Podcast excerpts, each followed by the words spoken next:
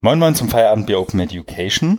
Es ist Episode 27. Am 2. Mai um 19.13 Uhr startet die Aufnahme. Guten Abend, Markus. Hallo, Christian. Grüß dich. Wir sind mal wieder zusammengekommen, um einen Podcast aufzuzeichnen. Und wollen wir vielleicht noch einmal so episodisch erzählen, worum es bei uns geht, was wir überhaupt machen? Können wir gerne machen. Also wir haben uns vor über einem Jahr gefunden auch eher zufällig über irgendwie Begeisterung für Podcasts, so aus dem bildungstechnischen Bereich oder EdTech-Bereich. Und dann gedacht, ja, was die können, können wir auch.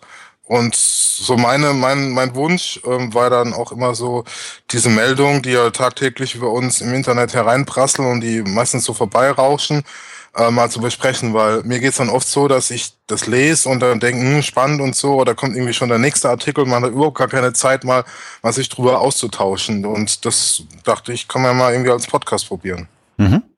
Genau. Irgendwie so als eine Art Kanal, um uns, der uns selber helfen soll und wenn er noch anderen nebenher hilft, ist das ja auch gut.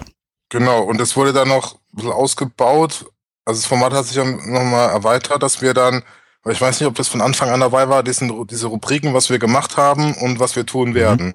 Das ist ja so der Rahmen. Ne? Also mhm. wir fangen dann an, gemäß äh, oder getreu dem Motto Feierabend Bier. Also es geht ja um Getränk, was wir trinken und dann eben, was wir gemacht haben. Also nochmal bis zur letzten äh, Episode Revue passieren. Dann kommt eben der Hauptteil mit den, mit den Links und den, den Themen, die wir, es müssen auch nicht mal mhm. Webseiten sein, sondern ich habe jetzt neulich auch mal in, in Podcast reingestellt, so eine Radiosendung, da besprechen wir das und dann so als Ausblick, wie geht's weiter? Also was, was tun wir jetzt in der nächsten Zeit? Genau. Und das tun wir periodisch, so dass dann irgendwie auch ein Gesamtbild draus wird. Ja, wir sind jetzt schon echte Podcaster, oder? Wenn man 27, ich habe ja, ich habe ja beim beim Forschungsgipfel äh, Tim Pritlaff getroffen. Mhm und den, den einfach mal so angehauen und dann haben wir uns ganz nett unterhalten. Und ich gemeint, ja, ich bin auch Podcaster, dann wollte er wissen, welcher und so. Und dann hat er sich dann gleich angeguckt und meinte, hm, schon irgendwie, damals waren die irgendwie 25 oder so mhm. Episoden. Wow, ganz schön ordentlich, ne? Also fand er, fand er auch gut. Na guck. Ja. Jetzt, äh, wie würdest du sagen, in den Olymp geschafft? ja, genau. Haha. ja, dann bleiben wir auch gleich bei bewährter Struktur und fangen an, indem wir beschreiben, was wir trinken. Wieso trinkst du Ananassaft? Du hast das in den Shownotes schon gesehen, ne? Ich habe diese Woche so viel zu tun, dass ich tatsächlich auch nach der Podcast-Aufzeichnung noch einen klaren Kopf möchte. Und auf, okay. auf einem Bein stehen und so ist ja das eine. Ich wollte aber irgendwas mit Geschmack trinken, um den mhm. Podcast mhm. zumindest ansatzweise auch getränklich zu zelebrieren. Deswegen habe ich in den Kühlschrank geguckt und da war noch Ananassaft. Den trinke ich jetzt. Okay. Ja. ja, mir ging das ähnlich. Ich ähm, wollte auch was trinken mit Geschmack und da habe ich mir ein Bier aufgemacht. Also da ist ja Wasser mhm. drin und ja, ich habe ja meine äh, Augustiner helle Vorräte äh, gut aufgestockt. Mhm. Habe jetzt noch äh, über einen Kasten da und genau, trägt mich jetzt auch durch diese Podcast-Episode. Sehr gut. Bier für die nächsten 15 Podcast-Folgen ist also im Haus. Ja. Sehr gut. Dann fangen wir gleich an und beschreiben auch noch, was wir so gemacht haben. Willst du anfangen? Kann ich gerne machen. Ich habe mich beschäftigt mit meinem Vortrag für die DGWF, das ist die Deutsche Gesellschaft für Fernstudium und wissenschaftliche Weiterbildung. Die machen, ah, die haben deswegen auch das Akronym DGWF. Ja, genau. und die haben, die haben nochmal irgendwie verschiedene Sektionen, unter anderem eine ähm, zum Thema so E-Learning. Da bin ich aber jetzt nicht, mhm. sondern ich bin bei einer, da geht es irgendwie um Institutionen. Und die machen ihre, ihre Frühjahrstagung, heißt es dann immer, in Hannover am 18., 19. Mai. Und da bin ich mhm. eingeladen zum Vortrag.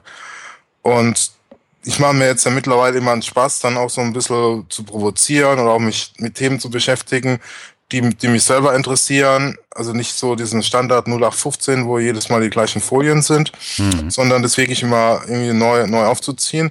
Und da ist jetzt der Schwerpunkt Arbeit 4.0.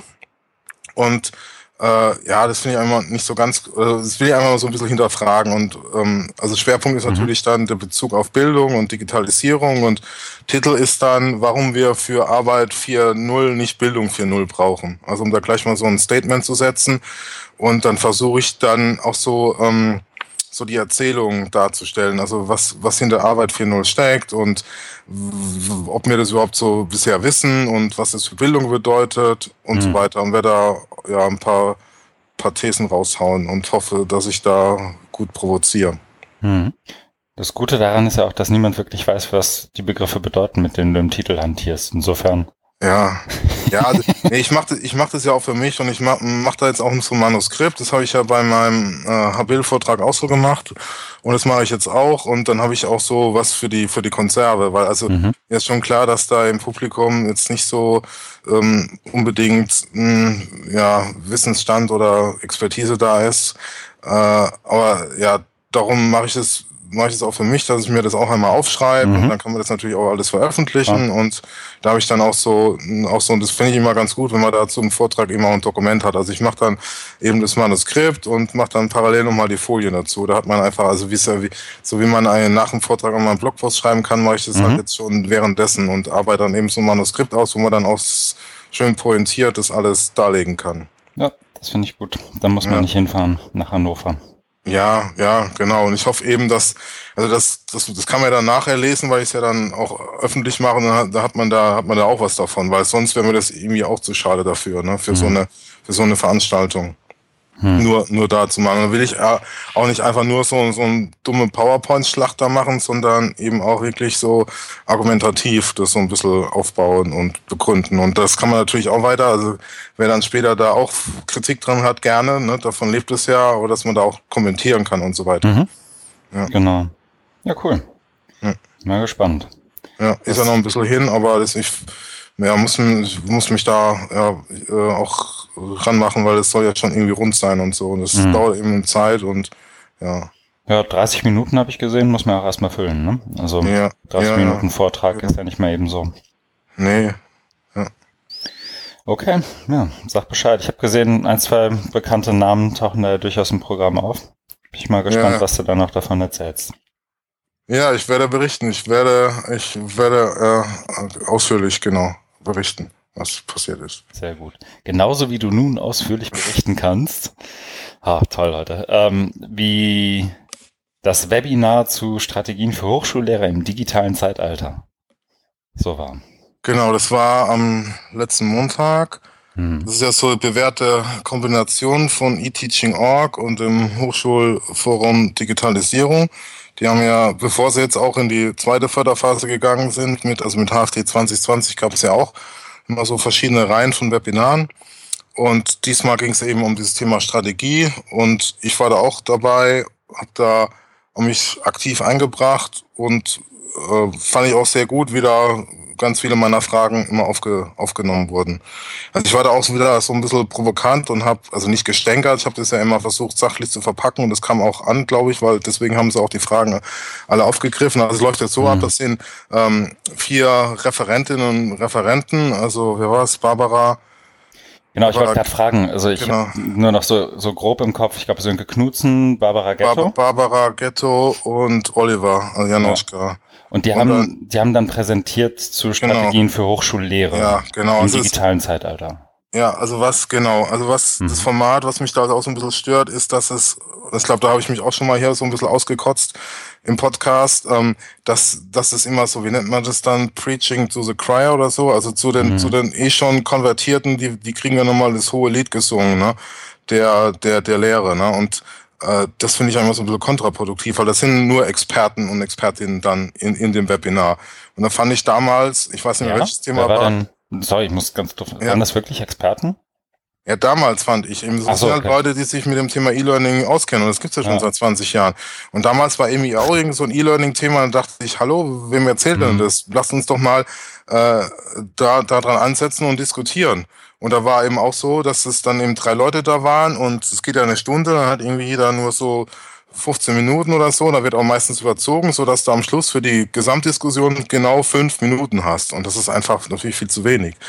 Und äh, also es, es wird ja moderiert von Anne Thilosen, die das auch, finde ich, immer sehr gut macht. Und diesmal auch, weil ich habe ja da immer auch, also die Leute präsentieren, hm. aber mit PowerPoint und erzählen dann dazu was und man kann aber parallel im Chat schreiben. Und ich mache mir da jetzt auch mittlerweile gerne Spaß draus, dass ich da eben Fragen reinstelle, das auch so ein bisschen kritisch hinterfrage und dann ergibt sich im Chat schon eine Diskussion. Es war genau so eine Diskussion, die ich gerne habe, also die, wo es mir drum geht. Und das hat jetzt mhm. am Montag auch funktioniert, weil da auch, auch gleich ein paar Leute drauf eingestiegen sind. Und dann haben wir da lustig rumdiskutiert und kann, also dann auch nicht mehr so zugehört, ne? Mhm. was die, was die eigentlich gesagt haben. Und Anne Thilosen hat auch immer gesagt, ja, da gibt es schon eine lebhafte Diskussion im Chat und ich greife jetzt mal hier diese Fragen raus. Ne? Und dann mhm. haben die, die, die dann präsentiert haben, die ja wahrscheinlich nicht so in den Chat haben gucken können, weil sie ja präsentieren mussten, mhm. die haben dann nochmal die, die, die Fragen ähm, gestellt bekommen und haben dann nochmal ihre Meinung. Also von daher war das, war das eigentlich schon eine, eine gute Sache. Ne? Also so kann es funktionieren, aber ähm, das ist einfach, also es erfordert eben, dass man, dass man sich aktiv einbringt und das versuche ich eben, weil mir das dieses ganze nur zuhören, das kann ich mittlerweile nicht mehr. Also wenn ich auf Konferenzen gehe, dann wird eben getwittert oder wenn es da im Chat geht, dann schreibe ich da irgendwie was rein. Das ist das eine. Und dann hast du Leute, die darauf antworten. Das war da auch der Fall. Und dann eben nochmal die, die Moderation, die drauf anspringt und die es auch nicht ignoriert. Ne? Das, das kann ja auch sein. Und sagen, was ja. pöbeln der, was pöbeln der darum? Und der, der führt es ja, der führt es ja alles jetzt in eine Richtung, die wir nicht gut finden, weil der Tenor war ja schon, wir brauchen Strategie und das hat mich auch gestört. Das ist äh, einfach so vorausgesetzt, mhm. wir brauchen jetzt hier diese Mörderstrategien für, für Digitalisierung. Und da bin ich einfach mal so ein paar Schritte zurückgegangen und gesagt, ja, pff, ist es ja eigentlich nicht schon so ein Strategie, äh, Strategisierungswahn und ja, was soll das eigentlich alles? Und das wurde auch aufgenommen und das, das fand ich halt gut, dass man da auch mal so ein bisschen, das hat halt gezeigt, dass man sich auch damit so ein bisschen kritisch auseinandersetzt. Ne? Und nicht einfach nur, so jetzt rennen wir alle los, rennen alle nach vorne und es muss digitalisiert werden, bis der, bis der Hafer brennt oder was, oder wie man das sagt. Ne? Mhm. Ja. ja, also ja, ich glaube, ich habe da eine Meinung zu. Ich weiß gar nicht, ob ich in Laune bin, die Kunst zu tun. Ähm, Aber wenn nicht hier, wo dann? Ja, stimmt schon. Oder deswegen des Ananassafts. Genau, wahrscheinlich, wahrscheinlich fehlt das äh, zungenlösende Bier. Nee, ich glaube, ich wundere mich einfach immer noch und immer wieder, dass man so und wirklich überhaupt nichts gegen Sönke, Barbara Ghetto oder sonst wen. So, ich, ich finde die alle nett und ich glaube, die machen, die, die haben eine zu respektierende Meinung. Ähm, ich wundere mich tatsächlich, wenn es schon darum geht, Strategien wie war es? Strategien für Hochschullehre im digitalen Zeitalter. Wenn man sowas veranstaltet, dann wirklich die Gesichter zu nehmen, die wirklich, die alle schon kennen, vorauszusetzen, dass es Strategien bringt. Also ich kann dir, wenn du jetzt nicht irgendwie noch im, im Chat versucht hättest, so den kleinen Aufruhr zu starten, ja. ist das ja ein wahnsinnig vorhersehbares Ereignis. Deswegen habe ich mich ja. da auch nicht irgendwie mit beschäftigt weiter, weil ich habe gesehen, wer das macht, wer, wer da auch als Personen eingeladen sind. Wie gesagt, überhaupt nichts gegen die Leute per se. Aber wenn man da nicht mal auf die Idee kommt, irgendwen von irgendwo anders mal dazu zu holen, wenn es schon ein Webinar ist, dann ist ja egal, ob die Leute irgendwo in Edinburgh oder in Harburg sitzen, ähm, dann noch mal wen dazu zu holen, der, und ich glaube, das ist dann mein, mein, mein Hauptkritikpunkt, tatsächlich auch schon mal erfolgreich eine Strategie für Hochschullehre im digitalen Zeitalter umgesetzt und entwickelt hat das fände ich eigentlich ganz spannend, so jemanden mal in ein Webinar zu holen und nicht jemanden, der es gerade noch versucht. Ja, das ist das eine. Da gebe ich dir recht. Und das andere, was, was mich da auch noch mehr gestört hat, war, dass dadurch, dass eben diese, diese Personen da auf der Bühne saßen, auf der virtuellen, eben so ein Expertentum konstruiert wird, was es, was es noch nicht gibt, also mhm. wo, wir, wo wir noch nicht sind, weil das Thema ja noch so neu sind und, und dann äh, eben auch die anderen, die dazuhören, so zu, ja so, so ein bisschen, ja, das ist ja ganz toll, was ihr macht, aha, das müssen wir auch. Ne? Mhm. Und, und das ist einfach schon viel zu weit, sondern wir müssen einen Schritt zurückgehen und, und das habe ich ja auch mal an, äh, angemerkt, ähm, das muss irgendwie auch ein demokratischer, offener Prozess sein ne? und irgendwie mehr Leute mit, mit einbinden. Und so hat es dann eben auch so was Verordnetes, ne? dass mhm. irgendwie so ein politisches Komitee, eine Kommission jetzt beschließt, jetzt machen wir Digitalisierung und los geht's. Ne? Und für eine Hochschule habe ich eben ein anderes Verständnis davon. Das, das war so was, was mich da am meisten gestört hat. Und deswegen habe ich da so ein bisschen losgepöbelt im Chat. Genau, das, und ich glaube, dass das erreichst du halt auch nicht in dem Moment, wo du sagst, und jetzt lade ich mal die Hochschulleitung von da ein und jetzt mal noch den und das bekannte Gesicht und den noch sondern das erreichst du ja, indem du auch mal irgendwie wen anders noch da reinbringst, der dann auch naturgemäß eine andere Perspektive noch mit reinbringt, ne? Ja, und es ist auch so, also ich, ich habe da jetzt auch, wenn ich jetzt so drüber nachdenke, keine, keine bessere Lösung, wie wir das, oder ein anderer Vorschlag, wie wir das machen können. Also natürlich, so was du sagst, dass man aus dem Ausland äh, Leute dazu holt, das ist immer gut. Das hat mich ja beim HFD auch, auch als gestört, bei diesen äh, Digital Turn-Tagungen. Das mhm. also war einmal einer aus USA dabei. Aber sonst war, ne, gibt es genug Leute, die man da hätte einladen können. Ja. Sondern ähm, ich weiß, dass es schwierig ist. Und nochmal, mir geht es auch nicht darum, die Leute jetzt hier zu kritisieren, sondern es geht einfach so, wie das vom, vom Setting her, von, von der Aufführung dargestellt wurde, dass da so für mich so ein schiefer Eindruck entsteht. Ne? Die Leute machen gute Arbeit und ich schätze sie auch alle sehr. Aber irgendwie, ich weiß nicht, ob man uns da so einen Gefallen tun, wenn wir das so aufziehen, wie es da aufgezogen wurde. Genau, das, das eine ist eine Formatfrage, das andere ist dann sozusagen eine, wie besetze ich die Bandbreite der Möglichkeiten in so einem Webinar und also wie schon gesagt, so ich, ich verstehe halt auch nicht sozusagen einerseits die Formatfrage, na gut, kann man vielleicht so machen, aber andererseits dann eben auch die, die Besetzungsfrage. Ich will doch dann eigentlich auch eine Bandbreite aufzeigen. Also ich als HFD mhm. habe doch eigentlich das Interesse zu zeigen, guck mal, da geht das, da geht das, da geht das. Und mhm. dann lade ich doch nicht irgendwie die Leute ein, die irgendwie gerade Landesgelder verballern und ähm, irgendwie immer noch kein Repository auf die Beine gestellt haben, sondern dann würde ich doch eigentlich auch noch mal ein paar andere noch dazu holen. So und das, also das ist das eine und was ich damit meine ist, du, deswegen bin ich eben auch so drauf eingestiegen, als du sagtest, da sind nur Experten. Mhm. Sehe ich ehrlich gesagt gar nicht. Mhm. Also ich glaube nicht, dass da nur Experten sitzen und ich glaube auch nicht, dass da nur Experten das Webinar gehalten haben. Ne? Nee, da, da gebe ich dir recht, sondern also da waren natürlich auch Leute, da können nicht alle, das ist klar, Experten gewesen sein, äh, weil die wollten ja, deswegen war da auch so viel los. Es mhm. waren ja was 70 oder 170, mhm. das war, das war jedenfalls sehr, sehr viel. Und da haben sich alle gefreut, ist auch eine tolle Sache. Waren noch viele dabei, mhm. die eben was davon lernen konnten. Und dafür ist es auch eine schöne Sache ne, so, so ein Webinar mal eine Stunde und, und klingt sich da ein und kriegt da jetzt ähm, den, das, das Neueste zur mhm. Digitalisierung. Mhm. So, mein Punkt war ja vorher, dass ich dass, dass bei dem anderen mich das gestört hat, mhm. wo es um E-Learning ging, wo ich denke, jeder, der sich damit beschäftigt, ähm, kennt da die Grundlagen, die sie da nochmal runtergebeten haben in, in, in 45 Minuten. Mhm. Ich sage, das, das, das können wir alles oder das sollten wir eigentlich alles, sonst macht das gar keinen Sinn, weil dafür äh, tun wir selber so, als hätten wir keine Ahnung, sondern es ist wie wenn du, wenn du eben dir selber erstmal alles aneignest und, und dann erst drüber diskutierst, also gemeinsam aneignest, so wie früher in der Schule und nicht sagst, okay, ich war schon in der Schule und hab die Grundlagen und dann könnte man diskutieren. Jetzt mhm. bei dem Webinar ist es klar, dass, dass da nicht alle Experten waren. Das kann ja gar nicht sein. Ja. Und deswegen ist es ja so äh, für mich so problematisch, wie die das so aufgezogen haben, nämlich eben mit diesem, mit diesem Expertentum und jetzt habt ihr hier eben eine Viertelstunde, dürft euer PowerPoint zeigen und danach kann man irgendwie diskutieren. Und da habe ich gedacht, nee, äh, ich diskutiere jetzt schon während des, während des Vortrags. Ja, zumal, und ich habe jetzt so auf den Link, den du noch in die Shownotes gepackt hast, mal, mal geklickt und parallel, während du gesprochen hast, mich durch die PowerPoints geklickt und ich habe die alle schon mal reden hören. Und ungefähr so habe ich die PowerPoints auch in Erinnerung, wie ich das ja. gesehen habe. Ne? Also, ja. ja, aber gut. Ja, also ich wollte erst nichts sagen, jetzt habe ich doch.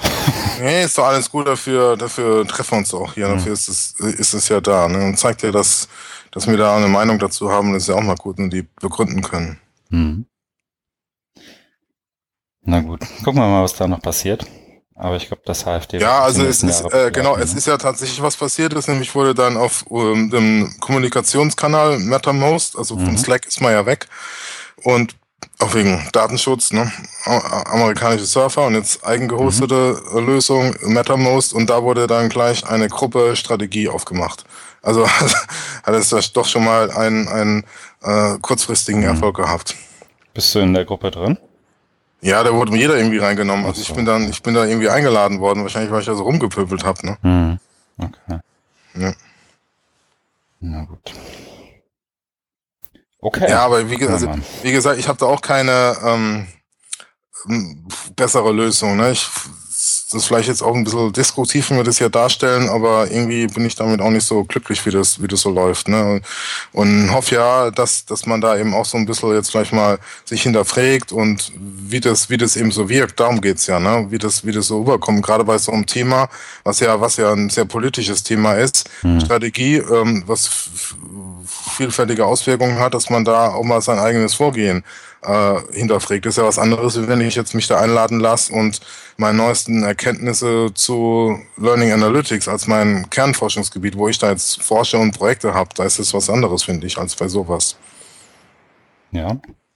Ich weiß nicht, ich sehe das, das HFD nicht als Plattform und also weder den MetaMost-Kanal noch so ein Seminar oder Webinar, sehe ich nicht als die Plattform, auf der man sich hinterfragt. Das ist immer die Plattform, auf der man sich präsentiert. Mhm. Und ich glaube, das werden die auch nicht hinkriegen, das irgendwie umzudrehen, weil es eben so sehr, ähm, weil es eben so sehr top-down noch positioniert ist. Ja. Allein schon so, das mag den einzelnen Personen, die da dran arbeiten, irgendwie gefallen. Ich habe letztes Jahr auch mit, mit ein paar von denen drüber gesprochen, was sie jetzt als nächstes machen wollen.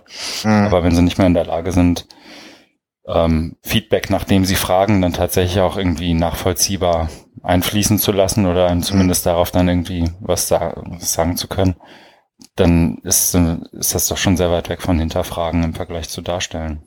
Ja, die Hoffnung stirbt zuletzt. Ja. Ich habe meinen Teil dazu getan. Sehr gut. Ja. du hast noch was gemacht. Ja, das mache ich auch ganz kurz. Ähm, also, ja, weil wir jetzt zu lange drüber mhm. gesprochen haben und der letzte Punkt, also ich habe da einfach nochmal in meinen Kalender geguckt, was ich eigentlich gemacht habe. Und ähm, wir hatten Besuch von der TU Kaiserslautern, die ähm, dieses Zentrum haben, Distance, äh, Distance Independent Study Center, DISC wo die im Fernstudio machen. Hm. Und da haben die ein paar ganz nette Einrichtungen, wie so ein Selbstlernzentrum und machen da wirklich gute Sachen. Und wir haben uns da eben getroffen, also es, da gab es schon mehrmals Treffen. Es ist also so eine, so eine, so eine gewachsene Kooperation. Und es waren da eben so drei äh, Damen da aus Kaiserslautern für ein Tag war das, genau, ein mhm. Tag. Und ja, haben wir uns da haben so einen Workshop gemacht, weil ich auch dabei war, war ganz nett. Ja. Okay. Was habt ihr gemacht für einen Workshop? Äh, also es ging um das Thema Kompetenzorientierung im Studium und es wurde nochmal nochmal unterteilt in verschiedene, also man hat sich gegenseitig auch vorgestellt, was man da macht und mhm. bei uns gibt's ja eben auch Projekte, die sich des Themas annehmen, so kompetenzorientiertes Prüfen und so weiter oder Studiengangs, mhm. ganze Studiengangsentwicklung und die haben da auch einiges dazu, also gerade so im Selbstlernbereich äh, das war das. Und dann haben wir so, so eine Art World Café gehabt mit verschiedenen Stationen. Und dann, das war eigentlich, das war auch ganz gut. Da hat man dann auch gesehen, was, also in kleinen Gruppen und sind wir rummarschiert und hat dann geguckt, was die anderen so machen. Ja, einfach nur mal so, so ein Update, was macht mehr, äh, also was macht wer mhm. zu dem Thema. Okay. Ja. Okay, cool. Genau. Ja, sehr gut. Ich habe auch drei Sachen die ich mir beim Blick in den Kalender ähm, rausgeschrieben habe für die Shownotes. Das eine ist, ich habe einen Blogpost geschrieben, ähm, rückblickend auf OER 17 und unseren Towards Openness Workshop und auch die, die Mist Conversation bei Virtually Connecting, die wir da im Anschluss noch dran hatten. Mhm. Das ist das, der ist auch verlinkt. Ich habe ähm, am Sonntag eine ähm, Virtually Connecting Session moderiert. Ich wollte eigentlich auch am Freitag noch zwei Sessions moderieren. Ähm, das ging dann aber kurzfristig nicht, aber die am Sonntag ähm, habe ich beibehalten. Und zwar habe ich eine Session moderiert mit Alek Tarkowski und Lisette Kalshofen. Die äh, Alek Tarkowski kennst du ja auch noch von der OER 17 als einen ja. der Conference Chairs. Ja.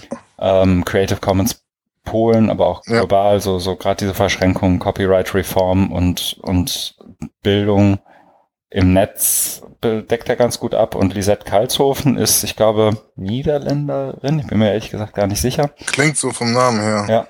Ähm, die arbeitet für Communia. Das habe ich, glaube ich, auch schon mal geteilt, aber äh, ich glaube, in Deutschland habe ich darauf irgendwie kein großes Feedback bekommen.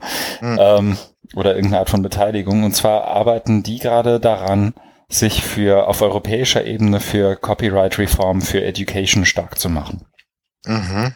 Und ähm, die haben das wiederum, diese Initiative beim Creative Commons Summit, der war in, ich glaube, Toronto, ähm, eben vorgestellt und wir haben im Anschluss daran eine, daran eine Virtually Connecting Session eben mit denen gemacht, weil das ein Thema ist, das mich zwar einerseits interessiert, ähm, wo mich der deutsche Sonderweg, der ja dann auch na nicht proklamiert wird, aber ja dann oft auch so ein bisschen immer durchschimmert, so dass das Urheberrecht in Deutschland ist ja dann doch nochmal ein bisschen anders als woanders. Mhm. Und dann passiert ja eh viel auf EU-Ebene und jetzt nicht irgendwo in Niedersachsen oder sonst wo. Mhm. Deswegen verfolge ich das so ein bisschen und die machen da eigentlich ganz gute Arbeit. Das war das. Und ähm, dann habe ich in dem Kontext sozusagen gerade eben noch einen Vortrag oder Workshop gehalten. Ähm, wiederum mit einem Seminar hier an der Uni Hamburg. Die hatten mich eingeladen, weil sie zu Urheberrechts und Veröffentlichen im Netz und sowohl praktischen Tipps und Tricks, aber auch so ein Stück weit zu Creative Commons ähm, mal was hören und machen wollten. Und da hatte ich jetzt mhm. irgendwie 90 Minuten und habe denen mal kurz Creative Commons erklärt. Das war auch ganz witzig. Da mussten sie alle irgendwie Bilder suchen, selber mal was veröffentlichen, selber mal was mhm. machen, Blogposts schreiben. Und die gehen dann hoffentlich bald online. Ich habe den Link von der Veranstaltung da auch mal reingepackt. Sehr gut. Das ist also das. Ja, das war so meine Woche. Neben dem ganzen anderen Quatsch, den wir so machen. Das ist so gut. Mhm. Dann gehen wir über zum Feedback. So ist es. Und da haben wir einen wohlbekannten, wie heißt es, einen Feedbackgeber? Ja, ich glaube schon. Einen hochgeschätzten Feedbackgeber, Oliver? Ich glaube, so heißt es. ähm, genau. Da, du, du hast ja so mit ihm dich ein bisschen auseinandergesetzt. Dann sag doch du mal was dazu. ich habe ja. mich ja ein bisschen rausgehalten. Du hast dich da ganz gepflegt rausgehalten. So. Aber es ist ja auch eher auf meinem Mist gewachsen, worauf er da was sich, worauf er sich da bezieht.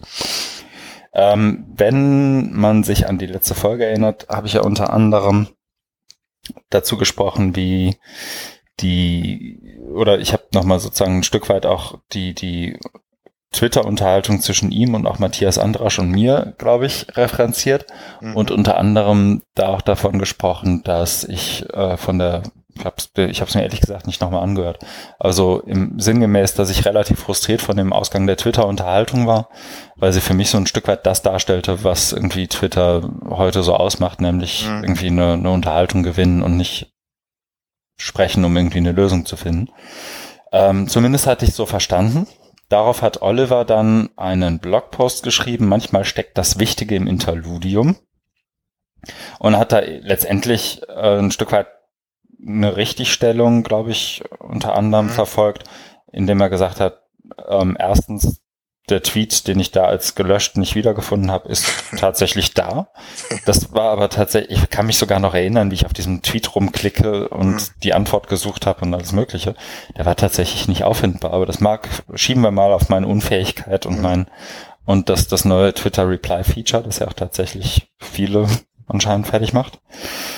Ähm, naja, und er hat das letztendlich richtig gestellt, hat auch sozusagen auf der Ebene dann auch nochmal Feedback gegeben dazu. Ich habe auf dem Blogpost nochmal kommentiert und gesagt, guck, so war das bei mir und deswegen bin ich so frustriert und ich muss ja dann auch, mhm. man, wir reden da ja auch öfter mal drüber und ich glaube, im Podcast ist ja auch schon angeklungen. Gerade wenn irgendwie Twitter-Unterhaltungen aus Lübeck bei mir landen, dann bin ich schon ohnehin ein bisschen vorsichtiger inzwischen. Ähm, und ich glaube, das hat er auch soweit ein Stück, ein Stück weit rausgehört und ist jetzt alles wieder gut glaube ich. Ja, wir sind erwachsene Menschen, da kann man sich auch, ich finde es gut, ne? dann geht es auch mal ein bisschen hin und her und so muss ja. es ja sein. Genau. Und ich also glaub, danke, jetzt, Oliver. Genau, wir wissen jetzt zumindest, was wir jeweils gemeint haben. Das ist schon mal eine große Hilfe. Ja, aber das ist wirklich so. Ich glaube, das ist, äh, das hast du ja eben auch so angedeutet, dass es oft nicht so der Fall ist, oder? Dass man so mhm. Auseinandersetzungen führt. Deswegen, genau.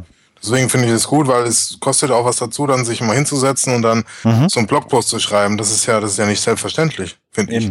Nee, nee, genau. Leider, leider ist nicht. Mein Blogs, wie lange gibt's die jetzt schon? Ne? Web 2.0 hier, ne? Wie lange gibt's das schon? Ja, wer macht Bisschen. das richtig? Ja, mhm. genau. Ja, das stimmt. Nee, insofern ist aus einem, äh, wie soll ich sagen, negativ ein Positivbeispiel geworden. Das hat mhm. geklappt. Sehr gut. Ansonsten habe ich, glaube ich, kein Feedback bekommen. Wir haben ein, zwei Hinweise gekriegt, über was wir mal reden könnten. Das kommt später. Ja. Aber Feedback haben wir, glaube ich, keins gekriegt, oder? Hab, nee, äh, mir fällt jetzt auch nichts ein. Über was wir reden sollen, hm. okay? Mhm. Habe ich das auch gekriegt? Du haben wir das schon gemacht? Gekriegt. Ja. Okay. Wir, wir haben noch nicht drüber geredet, aber nee, es ist hier drin. Dann musst du mich mal aufklären. Aha. Hm. Kommt gleich. Womit wir beim neuen Kapitel wären. Was wir gelesen haben. Ich glaube, der erste Link ist von mir, ne? Das sind ganz viele von dir. Ja. Die ersten Links. Ja, die ersten Links sind von mir. Dann fange ich mal an. Das erste, was ich noch nicht fertig gelesen habe, wenn man das überhaupt kann, ist äh, Mahabalis Curation of Posts on Open Pedagogy. Mhm. Ich habe ja beim letzten Mal sind wir ja letztendlich auseinandergegangen und ich habe gesagt, übrigens am Montagabend ist besagt äh, Hangout mit irgendwie acht oder zehn Leuten. Genau. Wir darüber reden, was für sie Open Pedagogy bedeutet mhm. und heißt. Ähm, damals noch getriggert durch diesen Blogposts äh, von, von David Wiley, der gesagt hat, ähm, Open Pedagogy geht nur, wenn du dich an die OER 5 Rs hältst, die er da. Genau, True OER. Genau. Und davon, von der Meinung ist er, glaube ich, auch ein Stück weit jetzt weg, so wie ich das verstanden habe. Zumindest hat er sich überzeugen lassen von ein paar anderen Entrüsteten, die gesagt haben, es ist nicht ganz so contentabhängig, wie du glaubst. Und ähm, Mahabali hat im Vorfeld eben besagten Hangouts und pflegt das auch nach mhm. wie vor weiterhin einen Blogpost veröffentlicht, der eben Curation of Posts on Open Pedagogy heißt. Ja, sehr da sind gut. letztendlich ganz viele Links drin. Da ist auch der Link zu einem Google Doc drin, in dem sie wiederum ähm, letztendlich weiterführende Links und so weiter auch sammelt. Mhm. Also also eine wahnsinnig große Ressource, auf die man jederzeit super zurückgreifen kann. Mhm. Und ich bin ehrlich gesagt noch nicht durch und werde es, glaube ich, auch nie schaffen, mir das alles mhm. durchzulesen. Ähm, Fand es aber gut, dass das stattfindet, weil das macht Maha dann ja auch echt gut, dass dann nicht irgendwie mhm. nur die David Wileys und George Siemens dieser Welt irgendwie auftauchen, sondern auch ein paar mhm. Leute, die sich auch mit dem Feld identifizieren, aber vielleicht nicht immer so wahrgenommen werden wie mhm. eben die, die Godfathers von OpenPad. Ja, ich denke, es ist auch nicht Sinn, ähm, dieses, äh, was du eben gesagt hast, du bist noch nicht durch und wirst noch nicht schaffen. Und mir geht's ja genauso. Mhm. Ich glaube, das ist auch nicht Sinn, sondern äh, das, das Schöne und Charmante an dieser, an dieser Cura Curation ist ja, dass es eben so, ein, so ein, eine Sammlung ist, so ein Reader, wo man einfach eintauchen kann und mhm. sich die Sachen rauspicken kann, die einen interessieren. Und das ist allein schon, ist es wirklich toll. Also danke auch nochmal an Mahab Ali, dass er das so gemacht hat. Mhm. Weil das fehlt, also das und mir oft äh, gefehlt in der Diskussion. Ich finde, da ist mal was und da was Schönes. Oder da gibt's, ich habe jetzt auch mal versucht, wo ich mal Herausgeber war von so einem ähm, Special Issue. Oh, das ist auch schon wieder zwei oder zwei Jahre her oder so, wo es darum ging, so eine ähm, europäische MOOC-Perspektive mal aufzumachen, weil es ja immer sehr amerikanisch dominiert war.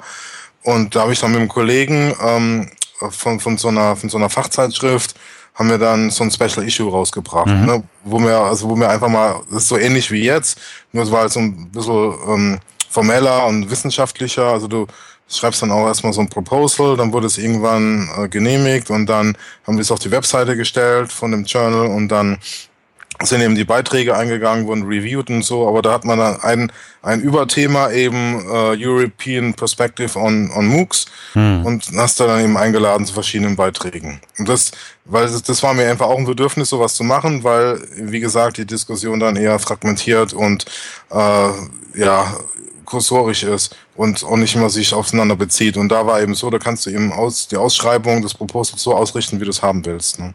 Mhm. Und jetzt ist es ja eben so entstanden, so wie ich es mitbekommen habe aus deinen lebhaften Erzählungen, dass, ähm, dass da eben diese, diese Auseinandersetzung zwischen zwei Fraktionen gab und darauf, also ohne, also es war jetzt nicht so wie bei mir, dass gesagt hat, so, jetzt liebe Leute, hier habe ich ein Proposal, jetzt schreibt mal was dazu, sondern das ist ja aus, ne, ist ja aus denen heraus entstanden, das ist ja ein anderes Vorgehen. Aber nichtsdestotrotz ist ja auch eine tolle, wertvolle Ressource entstanden jetzt mit diesem Curation of Posts.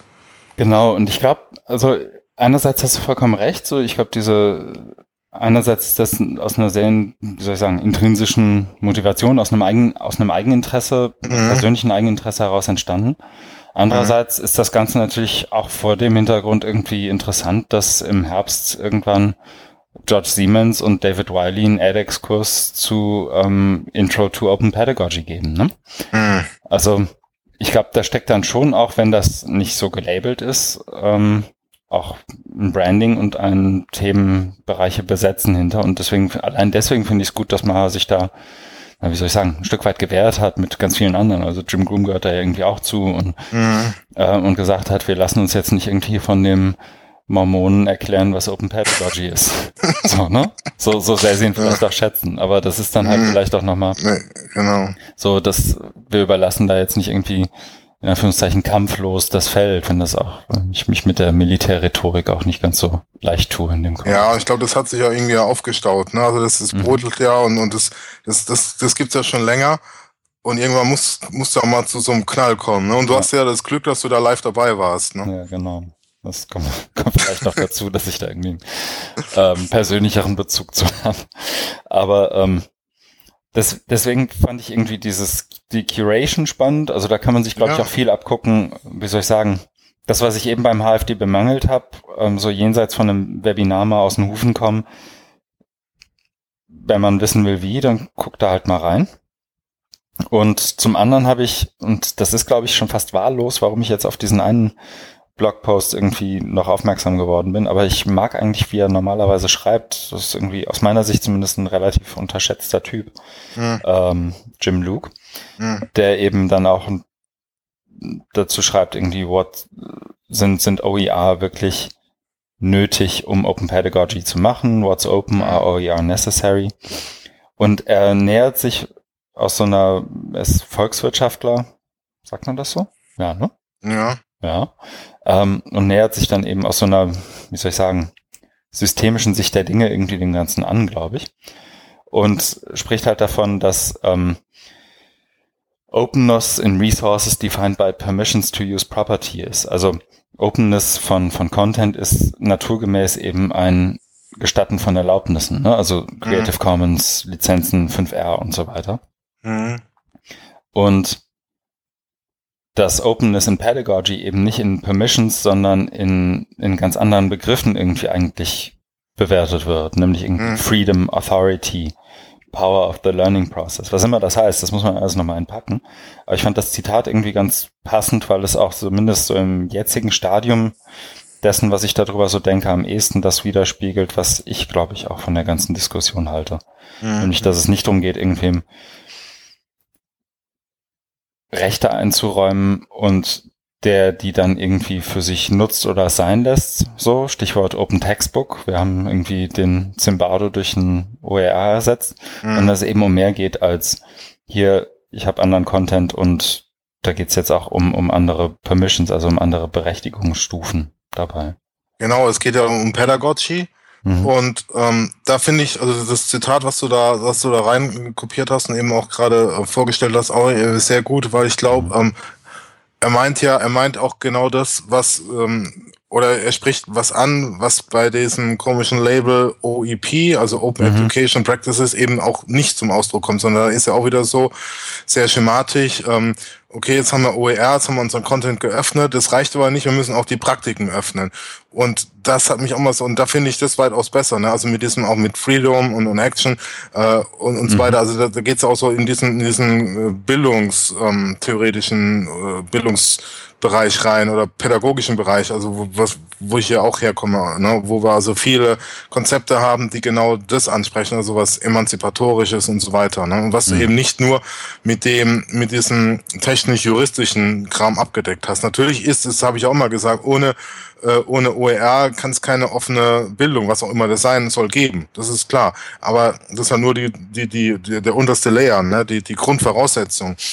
Und wenn wir dann aber jetzt gucken, wie, wie gehen wir jetzt damit um, mit dem, mit dem Content oder was, was für äh, Praktiken mhm. wollen wir, da, da da muss man irgendwie ganz anders daran gehen. Also jedenfalls nicht so wie wie wie es da immer so sehr schablonhaft, ne, mit diesem mhm. OEP-Label rüber rübergebracht wird. Ne? Jetzt müssen wir die Power von OER ausnutzen und so weiter. Und das, das, das lenkt einfach ja. genau, das lenkt einfach ab von diesen Fragen, die die die jetzt hier die hier gestellt werden mit mit mit Power of also mit Macht und so weiter. Ne? Das also das Politische. Das kommt hier weitaus besser zum Tragen. Und es gibt halt na, wie soll ich sagen, das gibt Interpretationsspielraum zu sagen, es gibt mehrere Zugangspunkte zu Open Pedagogy, ne? Also was, ja. was du ja meinst, so dieses OER für OEP und jetzt haben wir das eine, jetzt machen wir das andere, ist ja wie so Raketenzündstufen. Das eine Ding ist ausgebrannt, jetzt ja, machen wir das andere ja. und das genau. ist alles sequenziell und fahrtabhängig und jetzt machen wir erstmal den Content CC lizenziert und dann wird der Rest schon irgendwie kommen. Ja. Ähm, ich würde auch anders argumentieren. Also ich würde gar nicht sagen, OER sind Voraussetzungen für irgendeine Art von Open Pedagogy. Ich würde sagen, es ist ein Zugangspunkt dazu. Es ist eine, eine der Dimensionen, auf denen du irgendwie über Open Pedagogy nachdenken kannst. Und wenn das dein erstes Einfallstor ist, dann cool. Wenn das was anderes ist, dann ist es eben was anderes. Ne? Und die, ich bin, ich würde schon sagen, also da, da hatte ich auch, glaube ich, im, im letzten Podcast verlinkt den äh, Artikel von Clint Lalonde, der mhm ähm, in British Columbia ja auch einen ganz guten Job macht, ähm, der halt auch sagt, es geht ohne Probleme, dass du Open Pedagogy, wie auch so, hat ja jeder offensichtlich seine eigene Definition, sein eigenes Verständnis von, ähm, geht durchaus auch ohne Open Educational Resources. Ja, genau. Diesen Umkehrschluss, denn den hat man sich auch immer gescheut zu, mhm. zu ziehen, weil ja auch hier durch die durch die Argumentation von David Wiley. Ja. Und ich fand es ja auch eine Zeit lang mal sehr über, überzeugend. Ne? Ich kannte ja, äh, ich weiß nicht, ob du dich an seine Videos erinnerst, also ist auch schon wieder ein paar Jahre her, ne, wo, wo das auch mal so, so gepitcht wurde, ne? Also so, mhm. so, so drei, vier Minuten Videos äh, mit, mit, mit, auch wo es um Power of OER ging. Und die sind natürlich sehr emotional, und sehr, sehr überzeugend. Aber mhm. da ist eben das Gefährliche, dass man genau diesen Umkehrschluss, was du eben gesagt hast, in Referenz zu, zu dem von dir zitierten Blogpost eben nicht sieht. Ja, ja, genau. dass man sich da, dass man sich da so so eilen lässt und und und das ist ja genau das, was er jetzt zur Eskalation des Streits beigetragen hat. Ne? Wenn dann wenn dann wenn dann hier Tim Croom vorgeworfen kriegt, das ist gar keine Open Education. Ne? Das ist na klar. Ne? Also aber das musst du mal, deswegen ist es auch gut, weil das zeigt also, weil das einfach so, also es ist ein komplexes Thema, ein, ein, ein emergentes, also was, was aus sich heraus immer neu entsteht, neue Fragen mhm. aufwirft. Ne? Und das ist natürlich auch, finde ich es auch so gut. Und deswegen schätze ich auch so Leute wie Mahabali, die dann genau das Richtige machen. Ne? Also das sagen, sie das machen wir hier im Google Hangout, jetzt kuriere, äh, nicht kuriere, kuratiere, kuratiere mhm. ich die, die Blogposts, ne? Weil nur durch so Diskussionen, durch die Diskurse kommen wir weiter. Und das ist genau das, was uns in Deutschland fehlt. Mhm. Siehe Webinar am Montag. ja. ja. Und wir machen hier nur einen kleinen Podcast, also mehr, ich, ne, wir können uns auch nicht dann jetzt hier so, so viel Zeit und Energie haben wir dann auch nicht, ne, hier die Mahabali von, von Deutschland zu sein oder Jim Grooms oder so. Naja, die nimmt ihre Energie auch irgendwo her, ne? Also ja. die ist morgens um eins noch online und macht den Quatsch, aber ja. Ich habe die Energie im Moment zumindest nicht dafür. Ja, es fehlen auch einfach Gleichgesinnte. Ich glaube, sie ist halt auch total in so ein Netzwerk eingebunden mhm. und dann macht es auch Spaß. Ne? Ich habe sie ja, ich habe sie ja äh, äh, kennengelernt in mhm. London und das, das war also wie die, wie die mit einem umgeht, das ist also schon schon total toll. Also wertschätzend, offen und so weiter. Mhm. Und da macht es auch Spaß. Nur ne? wenn du dann so, was weiß ich, 10, 20 Leute oder so in einem Netzwerk hast und auch rund um die, um, um den Erdball verteilt in mhm. verschiedenen Zeitzonen, dann ist es, ist es natürlich cool. Ne? Dann kannst du hier irgendwo auf Twitter oder Slack oder was weiß ich, dann, dann sind immer ein paar Leute online. Dann, dann hast du die Energie. Ne? Aber hier in unserem verschlafenen Deutschland hast du es natürlich nicht. Ne? Ja, und das ist halt. Da kannst du froh sein, wenn mal auf MetaMost irgendwie was ne, diskutiert wird. Ne? Ja, aber selbst da wird ja immer, das meinte ich ja auch so ein Stück weit in dem Feedback so hm, zu, zu Oliver Tuckers Post so, ne? Also es ist ja nicht so, als wenn hier irgendwie ergebnisoffen diskutiert würde, mhm. so, sondern die, die institutionelle oder persönliche Agenda der Diskutanten wird ja spätestens ab dem zweiten Satz offensichtlich und dann geht es irgendwann darum zu gewinnen oder zu verlieren, ja, genau. aber nicht irgendwie zu schauen, was meinen wir denn jetzt eigentlich mit, keine Ahnung, mhm. Hochschulstrategie, was ist das denn überhaupt in der mhm. dezentralen Organisation wie in der öffentlichen Universität, wo Lehre nicht mal ansatzweise gewertschätzt wird, warum sprechen wir denn auf einmal über eine Strategie im digitalen Zeitalter? Sollten wir nicht mhm. vielleicht erstmal über eine Lehrstrategie, also und so weiter. So, also, aber die, die Blogposts und die Beiträge dazu sehe ich irgendwie nicht und. Ja, gibt's auch nicht. Ich glaube auch nicht, dass sie wer lesen will. Das kommt, glaube ich, noch dazu. Es fehlt so ein Ökosystem, wo das, wo das, wo das einfließen kann. Es gibt halt im Moment nur HFD. Äh, die versuchen ja eben durch ihre Agenda-Setting das zu betreiben und rufen auch immer zu Blogpost auf, was, was ja, was ja also schön ist, dass es eben so ein, so ein Portal gibt, wo, wo drüber diskutiert wird, aber es fehlt ähm, ebenso, was, was du ja auch mal vorstellst, aus, aus ähm, angloamerikanischen Bereich, so dieses Ökosystem, ne, wo, mhm. wo es eben die Blogs gibt von Martin Weller und, und so weiter, die dann, die dann gelesen werden, wo du in den Kommentar, in den Kommentarspalten die Diskussion hast. Mhm. Genau, und ich, ich, so ein, zwei, wie soll ich sagen, Edu-Blogger fallen mir schon ein.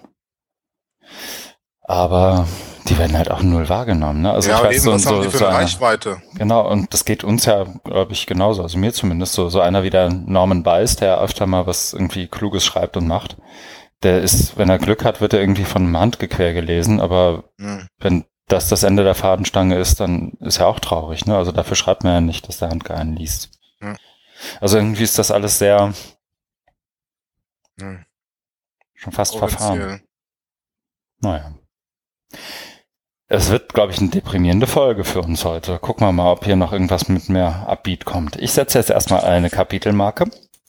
Das hier wird uns, glaube ich, noch eine Weile beschäftigen, was Open, Open Pedagogy jetzt tatsächlich ist. Noch Denn eine Nachfrage. Ja. Warst du bei diesem Google, ich habe es ja leider nicht geschafft, warst du bei dem Google Hangout dabei? Ja. Du wolltest dir irgendwie Popcorn und dazu ja. stoßen. Ich war dabei, ich habe auch fleißig mitgetwittert unter Year of Open und OpenPad. Okay. Das sind die beiden Hashtags. Findest du auch noch ja. ein paar Sachen? Der Hangout selber ist von Maha auch ähm, aufgezeichnet worden und kannst dir nochmal angucken. Ja. Ähm, es waren tatsächlich Leute dabei, also ich finde, wenn irgendwo in den nächsten zwei Jahren hier irgendwann eine Konferenz in Deutschland stattfindet und es geht um die Rolle der öffentlichen Universität, mhm und mich auch nur jemand ansatzweise fragen wird, wen soll's denn dazu einladen, der nicht deutschsprachig ist, dann wäre, glaube ich, meine Antwort Robin DeRosa, die war zum Beispiel ja. dabei. Die einfach ja. immer wieder es schafft, so das Thema, was wollen wir denn jetzt eigentlich, what do we mean by public? Mhm. Ähm, in Public Universe, was, was meinen wir? Also es waren wirklich spannende Leute dabei, jetzt fange ich schon wieder an, davon zu erzählen. Genau, was halt, es gibt das alles als Recording, es gibt auch ein ganz, äh, in dem Blogpost bezieht man sich dann auch wiederum auf einzelne Aussagen daraus. Und auch die, die, den Year of Open Hashtag kann man ruhig mal irgendwie mhm. auch wiederum mit Bier und Popcorn wahrscheinlich mhm. ganz gut querlesen. Das ist ja, ich wollte auch nur ein kurzes Stimmungsbild von dir und keine ausführliche Berichterstattung. Wir müssen ja, ja äh, weit, auf die Zeit achten. Wir, wir, wollten ja heute unter drei Stunden bleiben. Genau. Und ich weiß ja eh besser, was du möchtest, deswegen habe ich es auch gleich noch erzählt. Nee, also das ist wirklich sehenswert. Wir bleiben unter mhm. drei Stunden versprochen. Ich setze die Kapitelmarke und halte die Klappe. Danke. Gerne. So, Kapitelmarke 4600 mache ich immer, denn der nächste Artikel ist, und danke an Martina Emke fürs Teilen und Empfehlen, da haben wir nämlich, ja. von Carlo Perotta und Ben Williamson, The Social Life of Learning Analytics, Cluster Analysis and the Performance of Algorithmic Education. Das ist ein Open Access Artikel, aber mhm. eben auch ein richtiger ne, so einer mit, ich muss das zweimal lesen und man bezieht sich auf Foucault und so. Das ist, glaube ich, schon was, was du mal eher, also was, was wir, glaube ich, beide mal lesen können. Ich bin ehrlich gesagt noch nicht dazu gekommen, es komplett zu lesen, sondern mhm. habe nur den Abstract gelesen. Mhm. Aber es ist auf meiner Leseliste, ich hoffe nicht für den Urlaub, aber für demnächst. Ähm, und es geht letztendlich um, wie der Titel schon sagt, ähm, Learning Analytics, was wiederum Cluster Anal Analysis ist und was das Ganze für die ja oft proklamierte Algorithmic Education, also ähm, auf Algorithmen und, und letztendlich Themen wie Machine Learning, Big Data, AI und das wird dann ja alles in einen Eimer geschmissen und dann kommt am Ende was raus. Themen wie denen irgendwie basiert. Und ich mag ich kannte ehrlich gesagt, ähm, das vielleicht noch als, als einen der letzten Hinweise, Carlo Perotta vorher gar nicht. Wen ich aber kannte und gern lese, wenn ich von ihm was in die Finger kriege, ist Ben Williamson, der ja auch für DML Central unter anderem ein paar echt gute Sachen schon genau zu dem Themenkomplex irgendwie geschrieben hat. Ach so, okay. Mhm. Also zumindest er ist mir kein ganz Unbekannter. Mhm. Und ich glaube, das ist lesenswert, dicke Leseempfehlung. Ich weiß nicht, ob Martina es schon gelesen hat, aber wenn dem so ist, ähm, würde mich Ihre Einschätzung auch interessieren. Ja, danke Martina. Äh, ich kenne die, also ich kenne die Autor nicht, aber ich kenne die Zeitschrift äh, mhm. Learning Media and Technology. Die schätze mhm. ich sehr, weil es eine der wenigen Zeitschriften ist, die eben auch eine kritische Perspektive haben. Ich habe die äh, entdeckt, als ich mich da eben angefangen habe, mit MOOCs zu beschäftigen. Mhm. Und da gab es wirklich äh, die besten Artikel dazu, so aus meiner Sicht, sind immer da drin erschienen. Und deswegen äh, dachte ich ja, der Artikel ist schon gut und ja, ist er auch. Also ich habe ihn, ich glaube, zur Hälfte gelesen, mhm. auch so das, das Wesentliche, glaube ich, schon so, so rausgezogen. Also dass sie eben da das finde ich auch mal gut, ähm, diese aus der aus der Sozialwissenschaft eben stammende Perspektive bringen. Ja, wenn wir jetzt irgendwie was messen und beobachten, dann sind wir immer Teil des Prozesses. Also mhm. wenn du ne, das ist also also es gibt ja diese diese starke Tendenz der Naturwissenschaft, die ja auch dann in die Psychologie überschwappt und von der Psychologie in die Pädagogik. Also pädagogische Psychologie ist da ganz stark. Habe ich mich auch mal viele Jahre mit beschäftigt. Da wurde mir das alles zu eng und ich habe mich dann emanzipiert und bin dann mehr so in die Philosophie gegangen.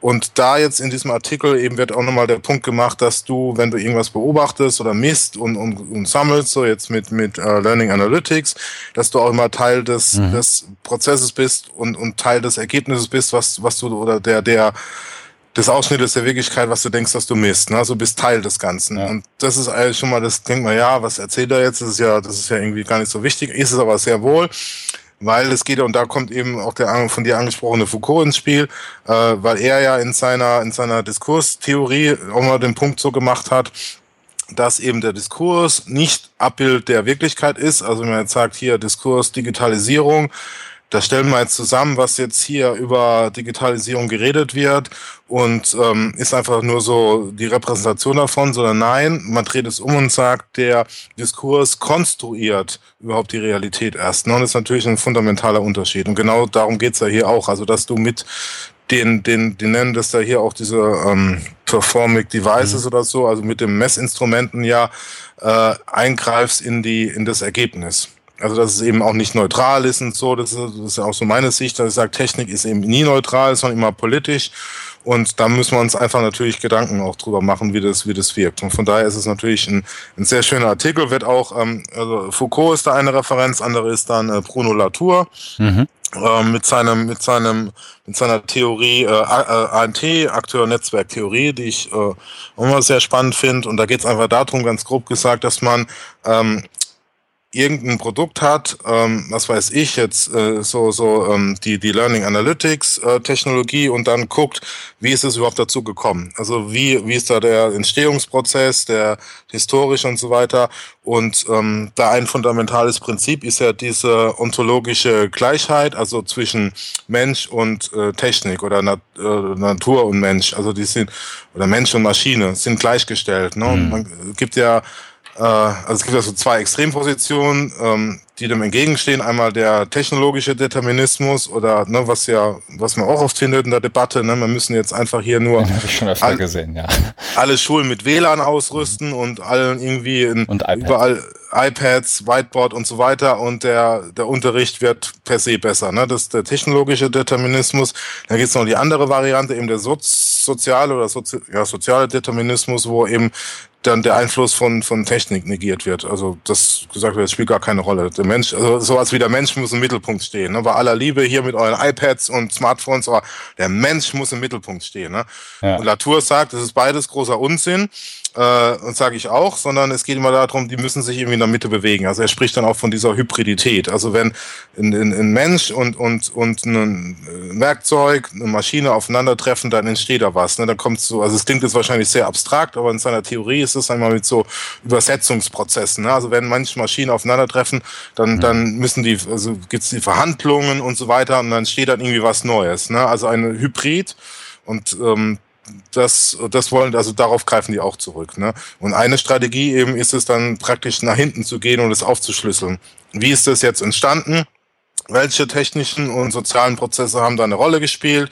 wie sind die aufeinander zugekommen und so weiter. Ne? Und das also ähm, Latour spricht auch immer davon, die Blackbox zu öffnen. Ne? Also das hast du ja oft bei Technik, guck dir ein Smartphone an, du weißt ja gar nicht, ne, wo das angefangen hat mit irgendwelchen seltenen Erden, in irgendwelchen Minen in, in terroristischen afrikanischen Ländern. Ne?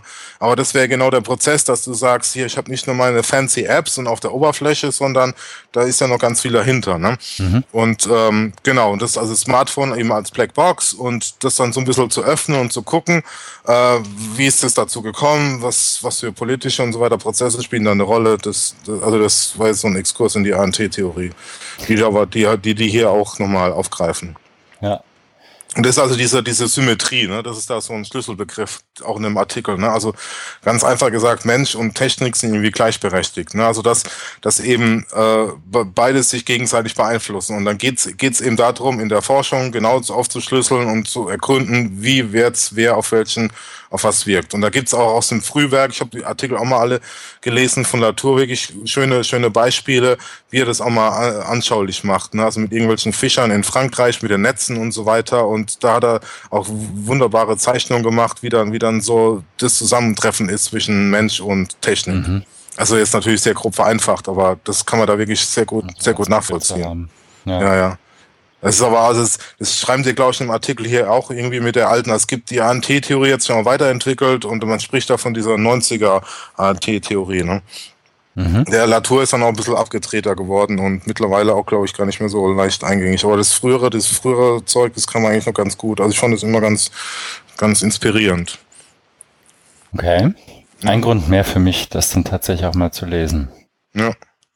Mal gucken wird passieren. Ja, also es ist, ein, ist wirklich ein schöner Artikel, weil eben auch so ein bisschen diese, diese Fundierung drin ist und da so diese, diese Modelle und dann aber auch ähm, eben kein reiner Philosophieartikel oder Soziologenartikel, sondern eben mit Bezug auf eine, eine Technik, die uns ja sehr beeinflusst oder wo, wo auch viel Hype drum, drum ist, nämlich mit Learning Analytics. Und das ist ja genauso, was ich auch mal in meiner Arbeit versuche, so ein bisschen äh, Fundierung reinzubringen, aber natürlich auch die Augen aufzumachen, was passiert denn da. Ne? Sonst funktioniert es ja nicht, wenn du, wenn du technikblind bist. Ne? Das bin ich ja nicht, sondern ich will es einfach nur versuchen zu verstehen. Und das, da hilft mir halt so, so ANT-Theorien und so kann, können einem da weiterhelfen. Das ist halt ein Angebot. Ne?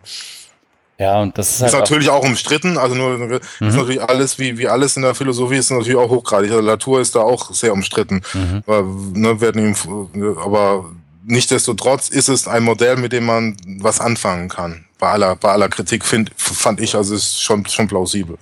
Ja, es ist ja so ein Stück weit, also ich verstehe es immer so ein Stück weit als, als Brille, die man aufsetzt, um irgendwas mhm. zu verstehen. Und ich glaube, das ist dann auch genau. das, was, wie soll ich sagen, das, was ich eben an dem einen oder anderen philosophischen, aber eben auch dem einem konstruktiv-kritischen Umgang eben mit so einem Thema wie zum Beispiel Learning Analytics oder Big Data oder was auch immer das Buzzword dann sein soll, ähm, wirklich mag, ist, dass man es nicht einfach, dass nicht einfach Philosophen mit der Schulter zucken und sagen, das überlasse ich mal den genau. Informatikern. So, das wäre, das, das, das wäre, glaube ich, mein Worst-Case-Szenario. Aber genau. Ja. Und das Ding ist einfach, dass, dass es halt natürlich immer komplizierter wird. Also wenn du die frühen Artikel von von Latour anguckst, ne, da hat er mal was geschrieben, auch zu wie in äh, Hotels dann ähm, die Schlüssel dann, also da ging es halt darum, dass die Leute dann ihre Schlüssel als verloren haben, die Hotelgäste, mhm. und dann ist man irgendwie dran übergegangen, da so, so, ein, so ein schweres Gewicht dran zu machen. Mhm. Ne? Und, und das hat er da auch alles. Also er hat ja wirklich Feldforschung gemacht und, und da war das, also der Stand der Technik war natürlich nicht so weit. Ne? Da war halt nichts mit irgendwie Internet und so, sondern mit, mit so, mit so Dingern wie Gewichten an Schlüssel. Ne? Aber mhm. dadurch konnte man das, konnte man das auch ganz gut nachvollziehen, ne? wie er dann, wie, wie er da beschrieben hat, wie die Hoteliers da das weiterentwickelt haben und, und dann auch genau zu diesem Ergebnis kam, dass, dass eben da jetzt so ein Gewicht dran hängen muss und nicht irgendwas anderes. Ne? Also das ist ja das, das, dass man diesen Prozess aufschlüsselt, warum hängt da jetzt so ein Gewicht dran und, und nicht irgendwie was anderes. Ja. Und da ging das vielleicht noch mit irgendeinem Schlüssel im Hotel. Aber wenn du das jetzt hier anguckst und deswegen hier mit Learning Analytics, also ich habe den Artikel, wie gesagt, auch nicht ganz gelesen, aber mhm. das ist natürlich auch nur alles so, so ein bisschen ähm, skizzenhaft. Ne? Also da wird, wird es als, als, als Angebot gemacht. Und das ist natürlich wahnsinnig, weil Learning Analytics an sich ja schon ein, ein komplexes Feld Field, ne, ist, das schreiben sie ja hier auch, ist, mhm. ist developing as an academic field mit, mit Unterschattierungen und, und so weiter. Und das macht es natürlich noch viel, viel schwieriger, ne? Ja, das glaub, was zu übertragen. Genau, und ich glaube, da auch wie in vielen anderen Sachen in dem Bereich sind sich halt die Leute auch nicht so ganz sicher, was sie jeweils mit dem Begriff überhaupt, was sie darunter überhaupt verstehen. Ne? Oder ich glaube, das genau. Verständnis ist wiederum in ja, irgendwo in ziemlich sicher ist das in Phoenix, Arizona ein anderes als in Harburg oder in Lübeck oder irgendwo in Mailand. Ja. Und allein dafür finde ich das hier dann wiederum, also klingt spannend. Ich werde mir, ich werde mir mal die Zeit nehmen und es tatsächlich lesen. Das dauert ja ein bisschen länger als so der klassische Blogpost zumindest. Ne? Ja, und das ist glaube ich auch genau der Punkt. Also ich äh, kann, kann es ja nachvollziehen bei dir, weil weil dir ein paar Hintergründe fehlen. Ne? Aber genau das ist ja auch die Schwierigkeit, ne? dass du eben da auch so ein bisschen die Grundprinzipien, ich habe mir die jetzt auch über mehrere Jahre dann eben so draufgeschaufelt, also von Latour und Foucault, dass ich denke, dass ich das so, also ich bin halt auf keines, keineswegs da jetzt irgendwie so ein Experte, aber ich habe, denke ich, schon so ein Grundverständnis, wo mir das hilft, dass hm. wenn da jetzt so ein paar, paar Begriffe fallen, dann weiß ich, okay, das und das ist gemeint, aber wir hatten das schon. Ne? Und das das, fehlt ja auch dann in, in der Debatte. Und weil die Debatte und die ganze Entwicklung ja so schnell ist, ne, ist es ja immer schwieriger, da mit, mit, so, mit, so, mit so Dingern anzukommen. Oder zucken die Leute mit den Schultern. Ne? Was will der jetzt da mit irgendwelchen Philosophen? Ne? Muss man hier mal schöne, ja. schöne Recommender-Systeme und Cockpits und was weiß ich alles machen. Genau, bis du den Satz zu Ende gesprochen hast, sind die anderen schon bei Bildung 5.0. Hast du eigentlich eine Antwort gekriegt da vom wegen, äh, wie heißt das, Vereinbarkeit 4.0? Ach, das Ding, nee, habe ich nicht. Vielleicht als, als Kontext, was, was wir damit meinen, ist, dass CHE hat ein Newsletter rumgeschickt, unter anderem an mich, in dem sie eine Veranstaltung beworben haben, die auch von dem CHE ähm, Leiter Frank Ziegele irgendwie moderiert wird, nämlich Vereinbarkeit 4.0. Und gemeint ist wohl, so, ich kann das nur interpretieren, das CAE antwortet nicht, ähm, dass irgendwie Vereinbarkeit von Beruf und Familie gerade an äh, Hochschulen als Arbeitgeber irgendwie ein Thema ist. Und weil es ein Thema ist, muss es natürlich 4-0 sein. Also das ist meine noch wohlwollende Interpretation des Ganzen. Schmarrn Sehr wohlwollend. irgendwie, ja. Mhm. Ich hab, man merkt, ich trinke Ananassaft und kein Bier. So. Ich bin bin ja. gütig dem CHE gegenüber, das heißt viel. Nee, aber das war tatsächlich so der, der, einer der größten Vielleicht müssen wir das als neue Rubrik einführen. Der, der größte Blödsinn der Woche, der mir untergekommen ja. ist. Ja, wir können ja so einen Award vergeben, so einen Bullshit-Award. Ja, lass uns das mal machen. Der Bullshit Award diese Woche geht definitiv ans CHE für den Quatsch. Frank Ziegler darf sich gern bei uns melden, wenn er über Vereinbarkeit 5.0 reden möchte. Ja, oder Beispiele zeigen von Vereinbarkeit 2.0. Ja, oder im Allgemeinen mal Vereinbarkeit. Also, mhm ich kenne genug Akademiker, die irgendwo äh, die nächsten zwölf Monate auf 50 Prozent beschäftigt mhm. sind, obwohl sie 75 oder 80 Prozent arbeiten, für 50 Prozent bezahlt werden genau. und dann auch noch schräg angeguckt werden, wenn sie sich fragen, warum ihr Büro denn zwei Quadratmeter groß ist und ihr Bildschirm zehn Zentimeter von der Wand entfernt steht. Ja, und jetzt kriegst du gesagt, das ist alles nicht so schlimm. Das ist eben, wir haben jetzt Arbeit 4.0 und Bildung 4.0. Also genau. es ist ja auch jetzt Vereinbarkeit 4.0. Wo ist das genau. Problem? Die Technologie ermöglicht ja den, ermöglicht es ja, den Arbeitsplatz nach Hause auszulagern. Du kannst dich gleichzeitig um deine drei Blagen kümmern und gleich noch irgendwie Webinare veranstalten, in denen dann die immer gleichen Leute die immer gleichen Thesen vertreten. Genau. Grüße vom CAE. ja, guck, geht auch, geht auch ohne Bier. Ich mach mal eine Marke. Ähm, aber definitiv dann, also noch um, umso größeren Dank an Martina. Das klingt alles sehr, sehr gut. Ich werde mich da ja. einfuchsen und das tatsächlich lesen, weil es mich ja an sich schon interessiert. Ich bin nur bisher ähm, nicht dazu gekommen. Nächster Link ist noch von mir. Danach haben wir ein paar Sachen von dir. Zwei von mir. Mhm. Paar groß geschrieben also. Ähm, bei mir ist es, und ich glaube, das geht schnell, weil ich bin selber auch noch nicht so ganz fertig, darüber nachzudenken, aber ich wollte es schon mal reinwerfen.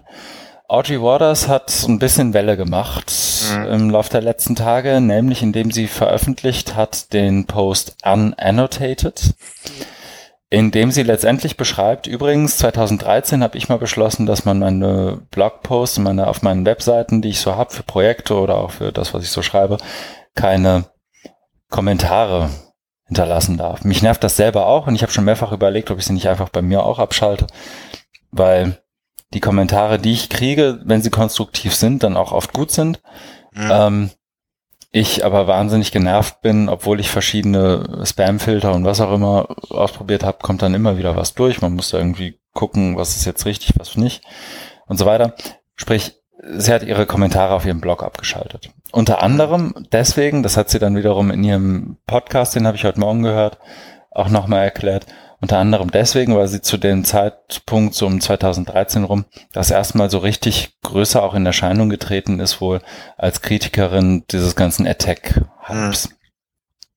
So, und in diesem Kontext, oder das muss man vielleicht als Hintergrund wissen, haben, ist er dann wiederum unter anderem Hypothesis, Hypothesis als Web Annotation Tool, also als Web Annotationstechnologie, ähm, gekommen irgendwann, ähm, zumindest gerade im Bildungskontext hat, glaube ich, Hypothesis schon nochmal so einen kleinen Hype, was das angeht, auch ausgelöst. Und auf einmal sind ganz viele Leute, die ihren Blog lesen, wiederum hergegangen und haben über Hypothesis ihre Sachen annotiert. Mhm. Und annotiert im Sinne von ähm, manchmal einfach konstruktiv was dazu gesagt und sich irgendwie ausgetauscht in sozusagen so dem Claim von Hypothesis folgend in so einer Layer über dem Internet, wenn man so will. Mhm. Ähm, andere aber auch wiederum mit der gleichen Intention wie bei den 2013er Kommentaren, nämlich sie tatsächlich als äh, irgendwie, ich weiß nicht, ich habe keinen einzelnen der Kommentare gelesen, aber wenn, wenn man ihr zuhört, hat man eine ungefähre Vorstellung davon, was dann da für Kommentare so einfliegen. Ähm, mhm. Von irgendwelchen weißen Typen, die ihre, wie soll ich sagen, kann, weiß nicht, ob man es neutral formulieren sollte, aber ich versuche mal, die ihre Kritik sachunabhängig, aber dafür geschlechterspezifisch äußern. Sehr gut formuliert. ähm, also die, die Arschgeigen sind wohl wieder hergegangen und haben mhm. das Ganze auch über Hypothesis gemacht.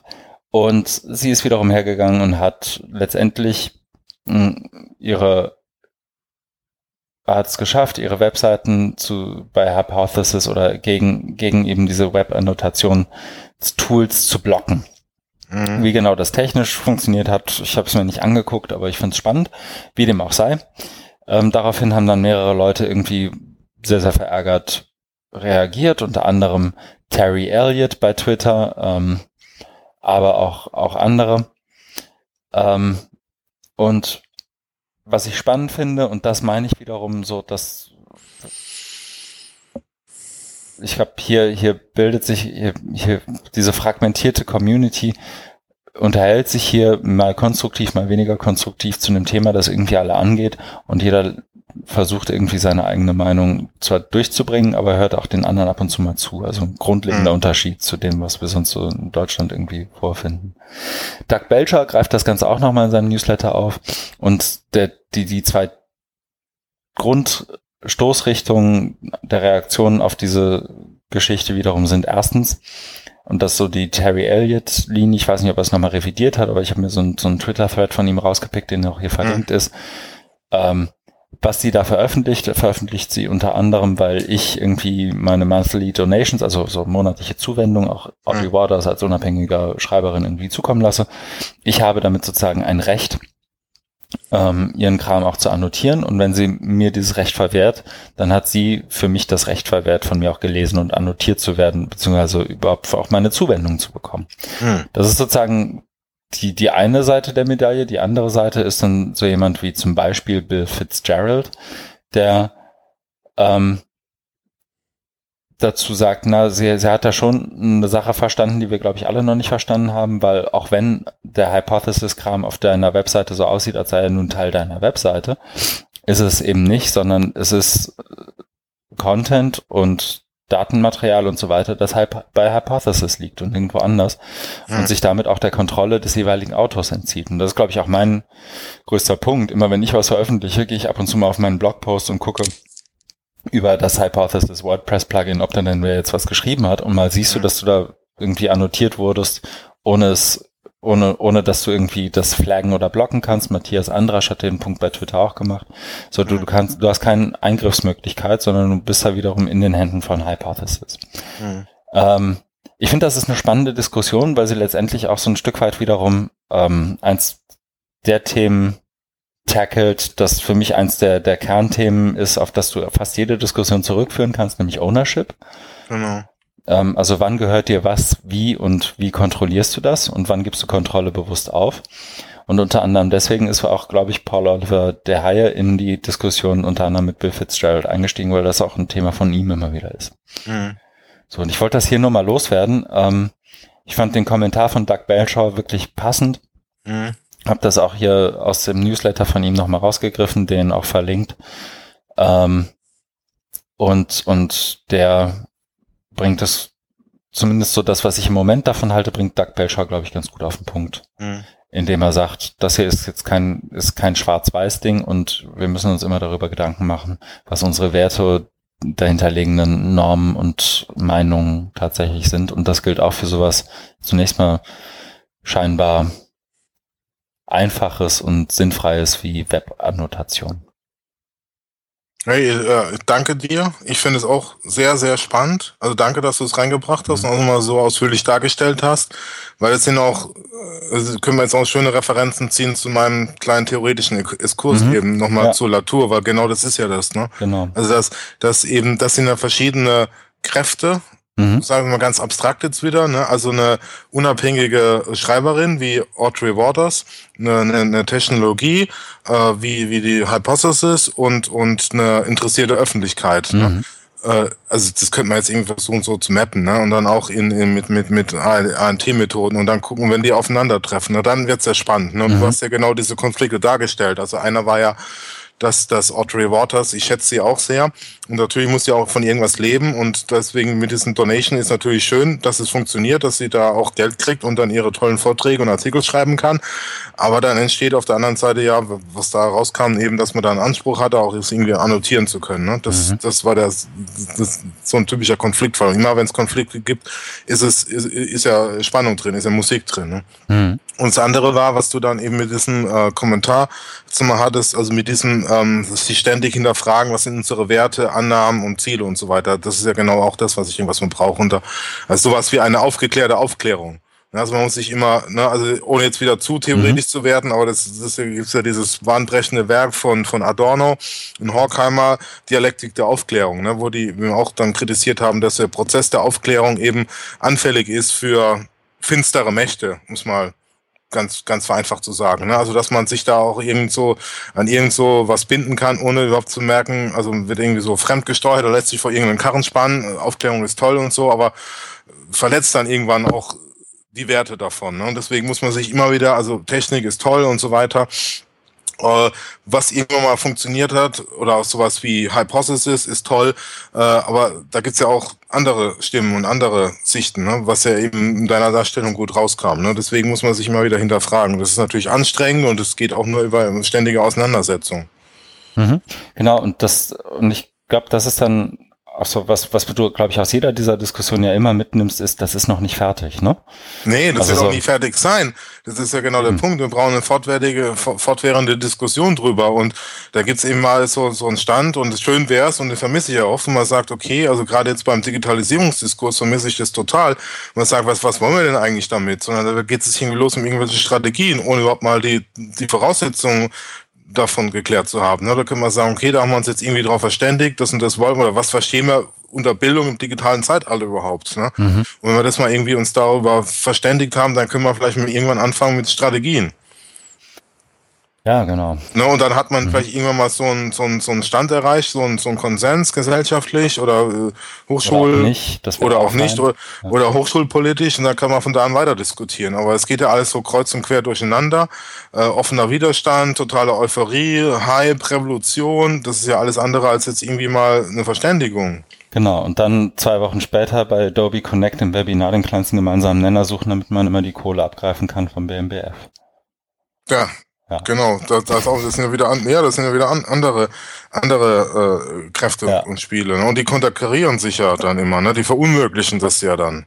Mhm. Ja, dass du das, was du erreichen willst, gar nicht erreichen kannst. Also das, das Paradebeispiel war ja das am, am Montag mit dem, mit, dem, mit dem Webinar, das, was du erreichen willst, in der Diskussion erreichst du das durch das Format gar nicht.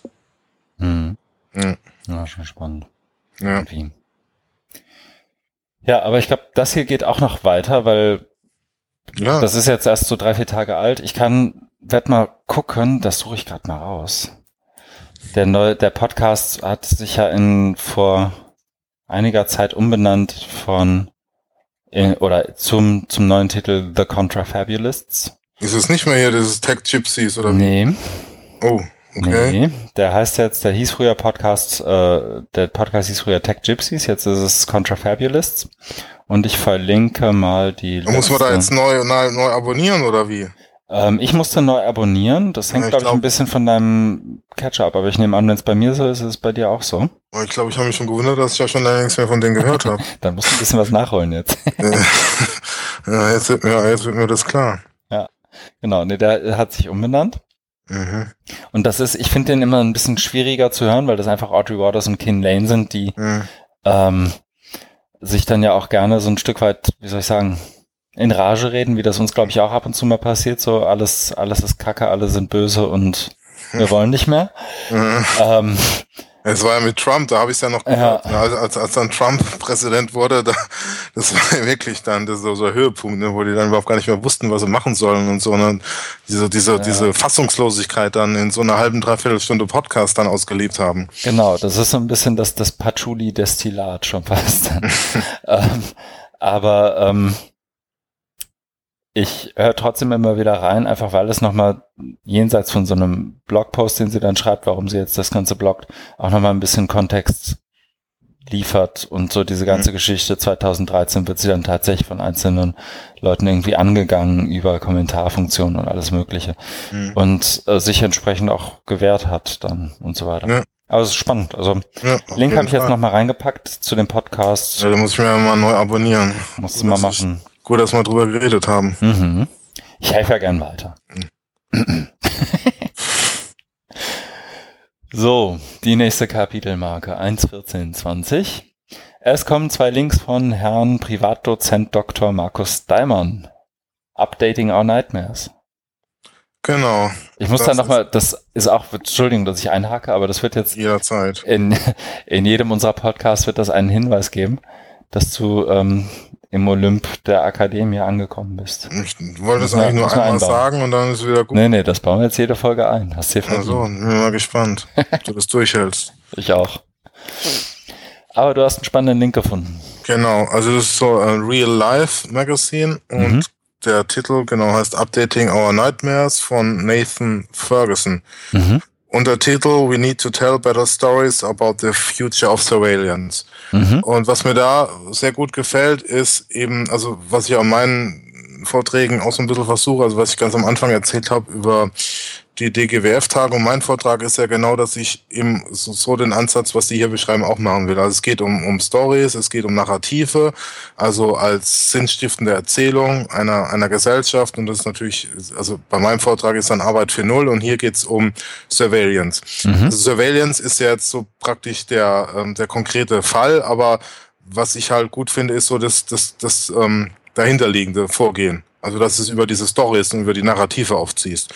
Und er äh, macht es halt mit wahnsinnig viel Referenzen in die mhm. Science-Fiction-Literatur und hat dann eben ähm, die These, die bei mir so hängen geblieben ist, ähm, ist, also wenn es jetzt um Überwachung geht, ist, dass eben vieles noch in der heutigen, in den heutigen Narrativen, also diese gemeinschaftliche, sinnstiftende Erklärung noch äh, zu sehr auf äh, George Orwell 1984 zurückgeht. Mhm. Und er sagt dann, der Autor, dass es ähm, überhaupt nicht mehr der, der Realität entspricht. Ne? Also was Orwell in seinem äh, Buch dargestellt hat, ist, ist, ist äh, was ganz anderes, als, als wir heute haben. Und das wird dann, wird dann eben hier auch ähm, aus, aus, äh, ausgeführt. Also bei Orwell ging es ja darum, dass der Einzelne, das Individuum, durch den Überwachungsstaat, also dem, dem Big Brother, äh, ausspioniert werden. Mhm. Ne? Also auch mit dem, mit dem Panoptikum, was ja auch äh, von Foucault in seinem Werk äh, Überwachen und Strafen, das ist ja von 1976, äh, wo er eben genau dieses Panoptikum als paradigmatische Überwachungsinstanz herausgearbeitet hat und als Blaupause für ganz viele Institutionen der Gesellschaft, wie Fabriken und Schulen, die alle ähnlich nach so einem panoptischen Modell aufgebaut sind. Und das hat natürlich seinen Charme und ist, als ich das damals auch gelesen habe, fand ich auch wahnsinnig über, also beeindruckend und so weiter. Aber es ist natürlich auch immer an eine bestimmte Zeit gebunden und die Zeit, die Entwicklung bleibt ja nicht stehen.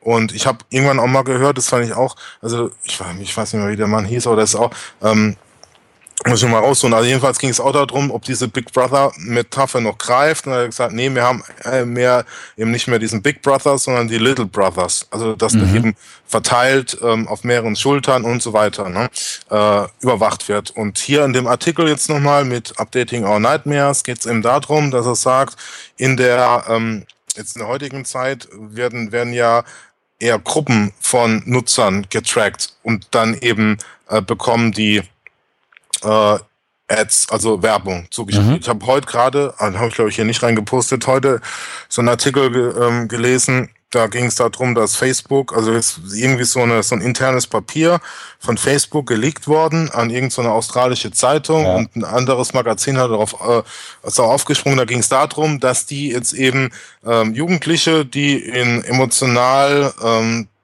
destabilisierten Zuständen sind, ähm, dass die da als Gruppe aus, ausgeguckt wurden. Ne? Die, die nehmen wir jetzt, weil wir können jetzt eben über, über irgendwelche semantischen Analysen dann herauslesen, ob denn ihre Posts besonders äh, emotional gefärbt sind und so weiter. Und dann haben wir eben diese Zielgruppe. Das ist also mhm. nicht mehr das einzelne ne, Individuum, wie jetzt äh, im Überwachungsstaat, äh, äh DDR, Stasi und so weiter, sondern äh, es, sind, es sind Gruppen. Und mhm. das ist das, ne, das macht er, arbeitet er in einem Artikel raus. Und deswegen auch der Untertitel, was wir brauchen, wir brauchen bessere äh, Erzählungen. Weil die Erzählungen sind natürlich wichtig. Das ist äh, das, was die Gesellschaft zusammenhält. Äh, mhm. Unbewusst auch, ne? Und da hilft, hilft uns einfach ähm, George, äh, George Orwell ähm, 1984 nicht, nicht weiter. Ne? Also natürlich ist es ein bahnbrechendes Werk und äh, gehört auf jeden Fall in den Kanon der, der Literatur, aber das geht auch darum, wie, wie sinnstiftend ist es 2017 noch. Genau, ja. ja. Was ja, eben das, das Bedrohungsszenario so halt eins ist, das eben aus der Zeit heraus entstanden ist, in der genau. es erschienen ist. Ne? Also genau. da war halt öfter mal ein kalter Krieg-Narrativ und der starke Richtig. Staat und so weiter. Genau, mhm. genau. Und ähm, ja, der, also finde er kritisiert dann äh, eben noch andere Werke, also unter anderem Ray Kurzweil äh, mhm. mit, mit seinem Singularity oder auch Minority, Minority Report in Film. Mhm. Also äh, macht es auch wirklich sehr gut und, und gibt dann auch ein paar, paar Empfehlungen, was man sagt, wo es eben weitaus, äh, weitaus besser äh, mhm. erzählt, erzählt wird und was uns in der heutigen Diskussion ähm, weiterhilft. Also wirklich ein sehr, sehr guter Artikel, also wahnsinnig fundiert mit ganz vielen Referenzen, wo man dann auch das eine und dann andere nochmal noch mal nachlesen ähm, kann. Also wirklich sehr, sehr fundiert und informiert. Mhm. Genau. Also meine, also nochmal, mein Punkt war eben, was ich noch reingebracht habe, was bei mir hängen geblieben ist, eben diese, jetzt nochmal zum Thema Überwachung eben, dass uns äh, heute George Orwell 1984 nicht mehr weiterhilft, sondern wir brauchen da andere Geschichten. Und welche das sein können, da müsst ihr, geschätzte Hörerinnen und Hörer, da nochmal einen Artikel reingucken. Und ich für mich habe dann eben auch als so eine Parallele gezogen, ähm, weil ja ähm, in der in der Digitalisierungsdebatte auch oft auf Humboldt ähm, zu, äh, zurückgegriffen mhm. wird, unter anderem von Jörg Träger. Und da, da zieht mir es halt auch mal die Schuhe aus, ne? Also weil das irgendwie auch eine ganz perfide Strategie ist. Und das, das könnte man halt eins zu eins übertragen, dass eben Humboldt vor 200 Jahren geschrieben hat über Bildung und, und, und auch über Bildungspolitik. Aber das hat überhaupt nichts damit zu tun mit der heutigen Zeit. Ne? Das ist, ja. also mit, da brauchen wir eben das, was ich ja vorhin auch gesagt habe, wir brauchen eben bessere Geschichten für Bildung im digitalen Zeitalter. Ein anderes Narrativ. Humboldt hilft uns da nicht weiter. Nee, genau. Also das Deswegen, also das, ich habe die, ich weiß gar nicht, wo habe ich das denn? In so einer Diskussion warst du auch beteiligt. Irgendwo habe ich das aufgeschnappt nochmal, so dass das eben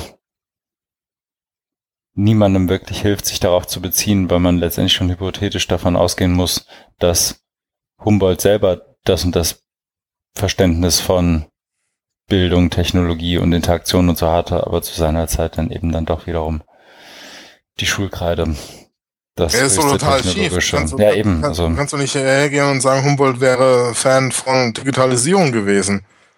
Ja, du sagen, Jesus ist Fan von Digitalisierung. Genau. Und so. Und die frohe Botschaft, also es ist einfach Humbug. Genau. So und das, aber das, das entzieht sich ja jeder Kritik, weil alle Humboldt, Jesus und Sokrates mögen. Richtig. So, das ist ja irgendwie so, willst du dich hinstellen und sagen, das ist ja eine doofe Idee, wenn es ja dein geliebter Humboldt ist, über den du da redest. Ja, aber das, das, das äh, Entscheidende zu verstehen ist ja, dass es nicht darum geht, Humboldt jetzt ähm, da, ne, weil das, das ist ja falsch, weil Humboldt wird ja von Träger und Konsorten instrumentalisiert für was, was er gar, wo er gar nichts dafür kann. Mhm. Und das der, der falsche Schluss wäre zu sagen, Humboldt äh, hat überhaupt gar nicht recht gehabt, sondern Humboldt hat ja wahnsinnige Leistungen äh, erbracht für, für, für die Bildungstheorie. Genauso wie Orwell in, in wahnsinnig, wahnsinnig, würde ich jedem empfehlen, das auch zu lesen. Ne?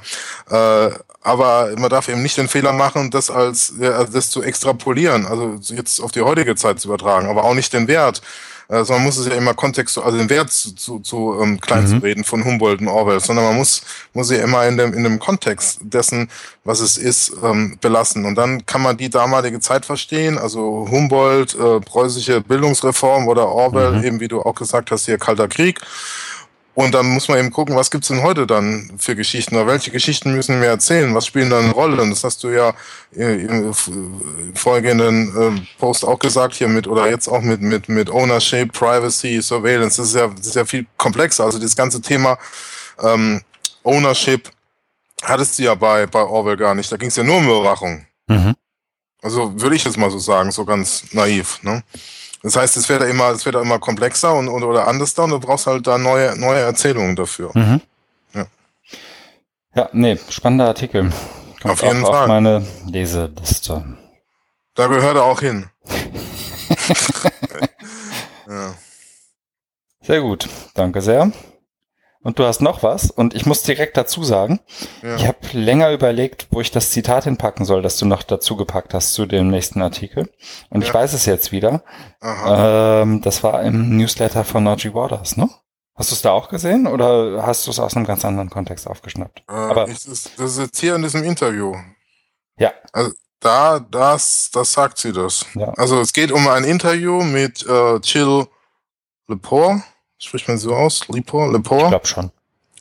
Die ähm, Professorin ist äh, American History an der Harvard University und ähm, das wusste ich auch nicht so. Also ich kenne also äh, einige Essays von ihr, aber sie ist schon länger ähm, Staff-Writer, also irgendwie fest ange oder da zum zum Stammschreiber-Team gehören vom New Yorker, mhm. einem, einem ja anspruchsvollen Magazin und äh, Bekannt ist sie vor allen Dingen in jüngerer Zeit geworden mit ihrem wirklich wahnsinnig guten Artikel äh, Disrupting Disruptive Machine. Mhm. Das, also wo es wo es auch nochmal so ähm, zum zu Halbzeiten von von äh, Disruptive Innovation mal so eine ganz wohltuende historisch ausgerichtete Aufarbeitung ging ja. und dann eben gezeigt hat, also dass dass dass äh, oft, was heute so als disruptiv bezeichnet wird, dann mit dem Ursprung gar nichts mehr zu tun hat oder auch also diese, diese inflationäre Verwendung dieses Begriffs. Mhm. Und genau, daher kenne ich sie. Und da ist mir halt so dieses Interview über den Weg gelaufen und da fand ich, also weil ich so persönlich auch so ein bisschen dran, dran interessiert bin, nicht nur so ganz akademisch zu schreiben, sondern auch so ein bisschen ja, wie nennt man das dann, populärwissenschaftlich, fand ich das auch aus eigenem Interesse ganz, ähm, ganz spannend, wie, wie sie da so ihre Arbeit erzählt. Also, dass sie da auch immer so ein, weil sie ja Historikerin ist, auch so ein historisches Interesse hat und dann versucht, die Dinge zu verstehen, wie die, wie die ähm, äh, zustande gekommen sind und da eben auch zurück in die Vergangenheit guckt. Mhm. Genau, und dieses Zitat, um, ähm, to believe um, that change is driven by technology, when technology is driven by humans, renders force and power invisible, finde ich auch sehr gut, uh, was, was auch wieder so in den ähm, Bereich, also was wir mhm. vorhin hatten mit, ja. mit Latour, ne, mit techn technologischem Determinismus, das ist genau also was, was ich denke, was da auch so reinspielt. Also dass man sagt, es ist immer so eine Hybridität, ne?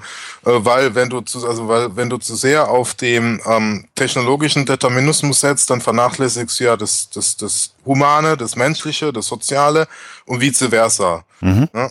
Und genau das sagt sie. Also, ne, das, das haben wir auch, das heißt hier mit, mit, mit KI und, und Learning Analytics und Technik, bla bla bla, aber wer, wer programmiert denn die, die, die Bots oder die, die, die, die Codezeilen? Ja. Wer sitzen da dran? Das sind ja Menschen, ne? Also soweit mit, mit Maschinenlernen und selbstlernenden Systemen sind wir ja noch nicht, sondern da ist ja immer ein Mensch dahinter, ne? Und genau das wird ja mit, mit, mit sagt sie ja hier, wird dann eben äh, unsichtbar gemacht, maskiert. Mhm. Durch die technikzentristische Sicht. Mhm. Ja. Genau. Genau. Also es ist einfach so interessant für jemanden, äh, der sich dafür interessiert, wie man auch außerhalb der, des akademischen Elfenbeinturms so ein bisschen äh, Publikum äh, findet.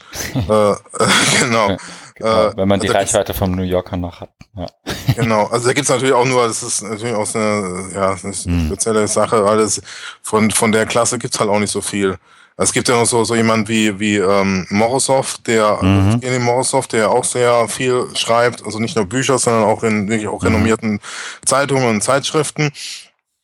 Und ähm, der, der auch so ein ähnliches Herangehensweisen hat. Aber von dem habe ich irgendwann auch mal gelesen, dass es auch immer also sehr, sehr aufwendig ist, weil du musst dich ja wirklich tief einarbeiten in die, in die Materie. Ne? Bist mal so ein Essay von, was weiß ich, paar Seiten, ne? Ja. entsteht. Also das ist wirklich, ähm, deswegen sind die natürlich auch so gut, aber das schreibst du halt nicht mal so an einem Wochenende, ne? Sondern da, das ist monatelange harte Arbeit und es geht eigentlich auch nur ähm, für so, also für so Morozov, der lebt ja davon, oder ähm, Audrey Waters, ne, die dann mhm. wirklich dann über Wochen sich dann irgendwie einschließen können und so ein Essay produzieren. Und das ist natürlich auch eine Frage, eine Frage des, des, des Geldes, ne? Also wie finanzierst du dich dann? Also ich würde es auch gerne machen, mehr, aber ich muss ja mein, mein Brot irgendwo, also meine Brötchen und mein Bier irgendwo anders da verdienen, mhm. dass ich mir das da nicht leisten kann, mich jetzt irgendwie drei Monate, obwohl ich es sehr gerne machen würde, mit so einem Thema zu beschäftigen, mhm. weil muss ja, muss ja die Kohle herkommen, ne? Klar, so und das, also Mucks müssen gemacht werden. so, das ist, gehört ja irgendwie auch dazu, So, ja. Was ich, ja. ich finde es spannend, wie die Leute das trotzdem manchmal hinkriegen. So, weil auch so jemand wie jetzt Morozov oder Waters, die sind, laufen ja jetzt nicht steinrecht durch die Gegend, sondern die hangeln sich ja auch so ein bisschen durch, ne? Also ja, ja. Ähm, und da gehört, glaube ich, sowohl ein gewisses, wie soll ich sagen, eine gewisse Lebensart, Lebenskunst dazu, aber eben auch ein bestimmtes Talent, dass du dann aber eben auch bereit sein musst, das für ähm, genau den Zweck irgendwie einzusetzen und nicht, also du kannst mit dem Talent ja auch mehr Geld verdienen. Ja, ne? das und, und das andere, und das ist ja hier also vorhin, glaube ich, gar nicht gesagt, ist, also der Artikel ist ja überschrieben mit Chill Poor on the Challenge of Explaining Things. Das mhm. ist ja mhm. genau der Punkt. Also das eine, was du eben richtig äh, gesagt hast, du musst ja irgendwie gucken, wie du damit dich über Wasser halten kannst. Mhm. Das andere ist, du brauchst ja auch wirklich diese hohe intrinsische Motivation, den Forschergeist, die, den Wissensdurst, ähm, die Dinge zu ergründen und dann eben das Talent, ähm, die Dinge zu erklären. Und da, also Morozov finde ich da jetzt auch nicht mehr, also finde ich zu, zu negativ und der haut, haut mir immer zu viel drauf und hat also, wenn du einen Artikel gelesen hast, also über Silicon Valley, da kennst du irgendwie zehn andere auch. Genau. Also das, das, das, also das war dann irgendwann für mich, fand ich enttäuschend. Äh, obwohl ich so Leute natürlich gut finde und von denen bräuchte ich mehr. Da fand ich hier, ähm, wahrscheinlich weil sie eben auch eine Vollblut-Akademikerin ist und, und Morozov, ich glaube, der hat nicht mal einen Doktor oder versucht irgendwie einen zu machen, aber hat noch keinen, glaube ich. Hm. Äh, da ist halt Chile Por eben ausgewogener ne, in ihrer Argumentation. Also sie ist auch sehr scharf, also gerade auch in diesem Disruptive Innovation Essay, äh, in dieser Kritik ist sie, ist sie auch sehr scharf, mhm. aber, aber irgendwie auch wohltuender und angenehmer, während Morsoft einfach nur sich so, so auskotzt. Ne? Also da gibt's ja, da gibt's ja einen, auch so einen ganz berühmt-berüchtigen Artikel von Morozov, mhm. wo er äh, heißt ne, der, der Meme, Meme Hustler oder so, ne, wo er, wo er irgendwie auch, da ging es glaube ich so um Web 2.0 oder wo er die also wirklich übelst, übelst über die herzieht, ne.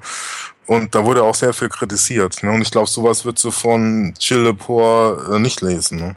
Obwohl die auch, also ich glaube, beide sind sich irgendwie einig in ihrer, in ihrer Fundamentalkritik, aber die Art und Weise der Verpackung, ne? Ja, ist andere, ist, ne? ich glaube, sie macht das mit, mit so einem Lächeln, während mhm. Morozov halt irgendwie ja, mit wütend, dem Messer ne? zwischen den Zähnen irgendwie Richtig. versucht, die Türen einzutreten. Richtig, genau. der ist wirklich wütend, ne? Und, und dann eben, also mhm. ich habe auch mal irgendwann mal so, also auch nur so eine Anekdote, aber irgendwann habe ich auch mal so, so, so einen Vortrag vor ihm gehört, mhm. wo er dann irgendwie auch so die These aufgestellt hat, wir müssen alle ähm, Venture Capitalist abschaffen, weil ja Silicon mhm. Valley so böse ist, ne? Und oder es ging ja in der Diskussion in die Richtung, ne? Ähm, mhm. Äh, was, äh, ja, Herr, Herr Morozov, sagen Sie mal, ne, das haben Sie hier so schön alles ausgebreitet, was sollen wir tun? Und dann meinte er, meinte er wirklich so, ja, äh, schafft alle Venture Capitalist ab. Du hast halt mhm. gemerkt im Publikum, dass der nur gesagt hat, was, was, was. Ja, also wohl gemerkt, der hatte ich jetzt vollkommen abgehängt. Ne? Also es mhm. war, ne, wo wir gesagt haben, der spinnt, ne? Und das ist das halt, der, der Bruch ist dann zu groß und so irgendwie schade, ne?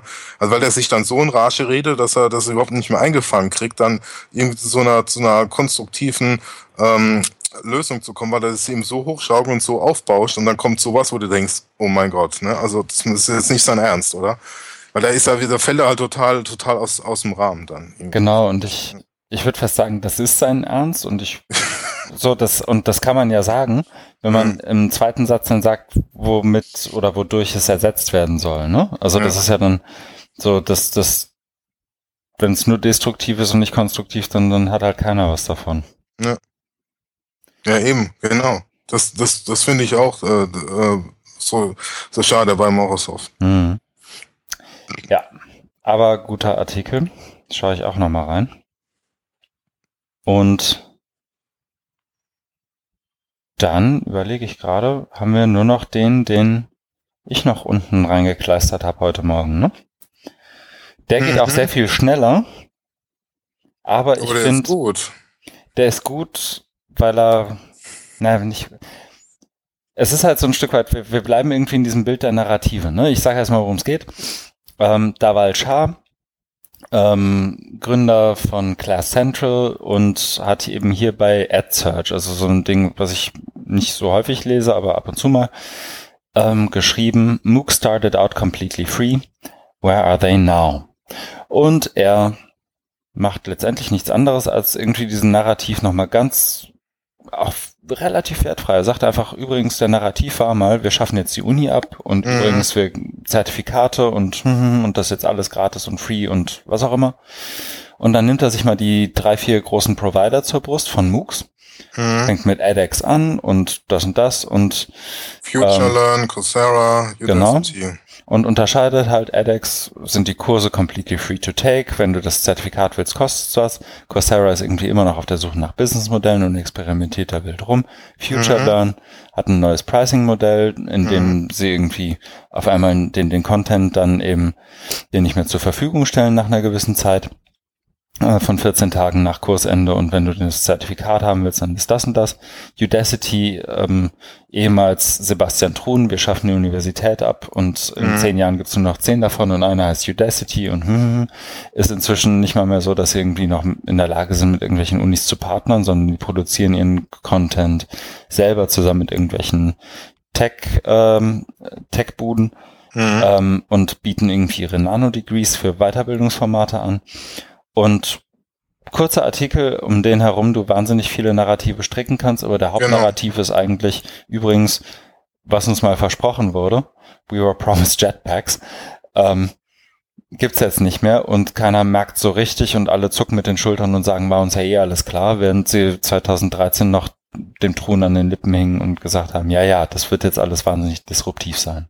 Ja, genau. Also war auch mein Eindruck, ähm, dass der Artikel, also er fällt ja so ein bisschen aus der Reihe zu den zu den anderen Artikeln, die wir gerade hatten, also gerade auch zu diesem ähm, Updating Our Nightmares. Mhm. Aber nichtsdestotrotz, also es war, äh, ist ja wirklich sehr gut, weil er eben sehr klar strukturiert ist und auch eine ganz ganz klare Argumentation hat. Mhm. Ja, die, die halt super eingängig ist und und das also ich habe das vor, äh, heute äh, auch relativ schnell gelesen, weil total total eingängig aber genau, auch wie du sagst, finde ich das, das ihn so wertvoll, weil du von den als Basis nehmen kannst und da genau diese Geschichten hinterfragen kannst mhm. und, und sagen, wo sind wir jetzt eigentlich? Mhm. Äh, was, was, was ist denn passiert? Ne? Und was hat es, was hat es jetzt das noch mit, mit, mit Free zu tun? Also, das, also hier geht's ja auch um, um, das ist vielleicht auch mal ein Punkt, den man machen muss, hier geht's ja auch um diese, diesen Kostenaspekt, was ja auch wirklich wichtig ist und nicht um Open. Ne, das genau, wäre nochmal noch mal ein anderer Punkt. Ne? Da gab es ja auch schon äh, früher Diskussionen ähm, mit, ähm, mit ähm, und das hat ja auch hier, ich glaube, ist es der Artikel, wo er sagt, sein erster Kurs war irgendwie 2011 oder so, also es ist ja, mhm. fängt er da, oder 12 fängt er dann mit den X-MOOCs an und genau. es gab ja vorher dann eben auch die Diskussion die zu, genau, C-MOOCs und X-MOOCs äh, mhm. im, im, im Bezug auf Open.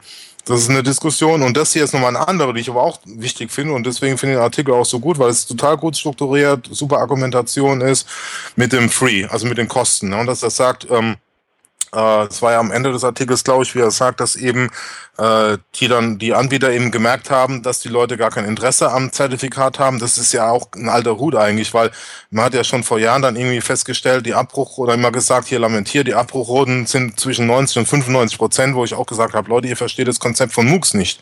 Ne? Mhm. Das ist eben, das liegt quer dazu. Das ist ja nicht kein klassischer Unikurs, wo du vom ersten bis zum letzten, äh, von der ersten bis zur letzten Sitzung dabei bist, sondern du gehst rein und wieder raus und pickst dir das raus, was, was du willst. Ne? Cherry Pick und Rosinen rauspicken. Mhm. Ne, das, das haben die äh, viele nie verstanden. Und deswegen ist dann auch nur folgerichtig, dass die Leute, die dann sich nur die Rosinen rauspicken, sagen, ich will gar kein Zertifikat sondern das habe ich ja auch gemacht. Ne? Ich gucke mir ein paar MOOCs an und gucke mir die Videos an, das war's. Ne? Und so machen es ja viele auch. Und dann eben verschiebt sich ja das, dass man sagt, okay, ich kann nicht äh, über die Zertifikate nicht mehr genug Geld machen, sondern ich muss den Content, den muss ich dann langsam in die Paywall hineinschieben, also ja. hinter die Paywall rein, reindrücken, reinschieben. Ne, dass genau. ich dann eben dann äh, nur, das, bei Anbietern ist es ja so, dass du nur über die Kursdauer dann Zugriff hast, über zwölf Wochen oder was weiß ich, und danach nicht mehr oder musst irgendwie zahlen oder du hast nur über aus, also dieses Freemium-Modell über nur bestimmte Inhalte, äh, auf bestimmte Inhalte Zugriff, andere musst du zahlen. Mhm. Ja. Genau, und da ist eigentlich so und was ich gut fand bei dem Artikel eben auch, ich habe darauf gewartet, dass er es so ein bisschen verwechselt oder vermengt, so mhm. free gleich open mhm. oder irgendwie sowas. Das, da hütet er sich aber ja. gut vor. Das ist, ähm, das ist auch genau richtig, weil das Free mit Kosten ist genauso wichtig, wichtig Ding, weil das bedient ja wieder diesen Narrativ mit, mit MOOCs können wir mhm. ganz viel Geld sparen.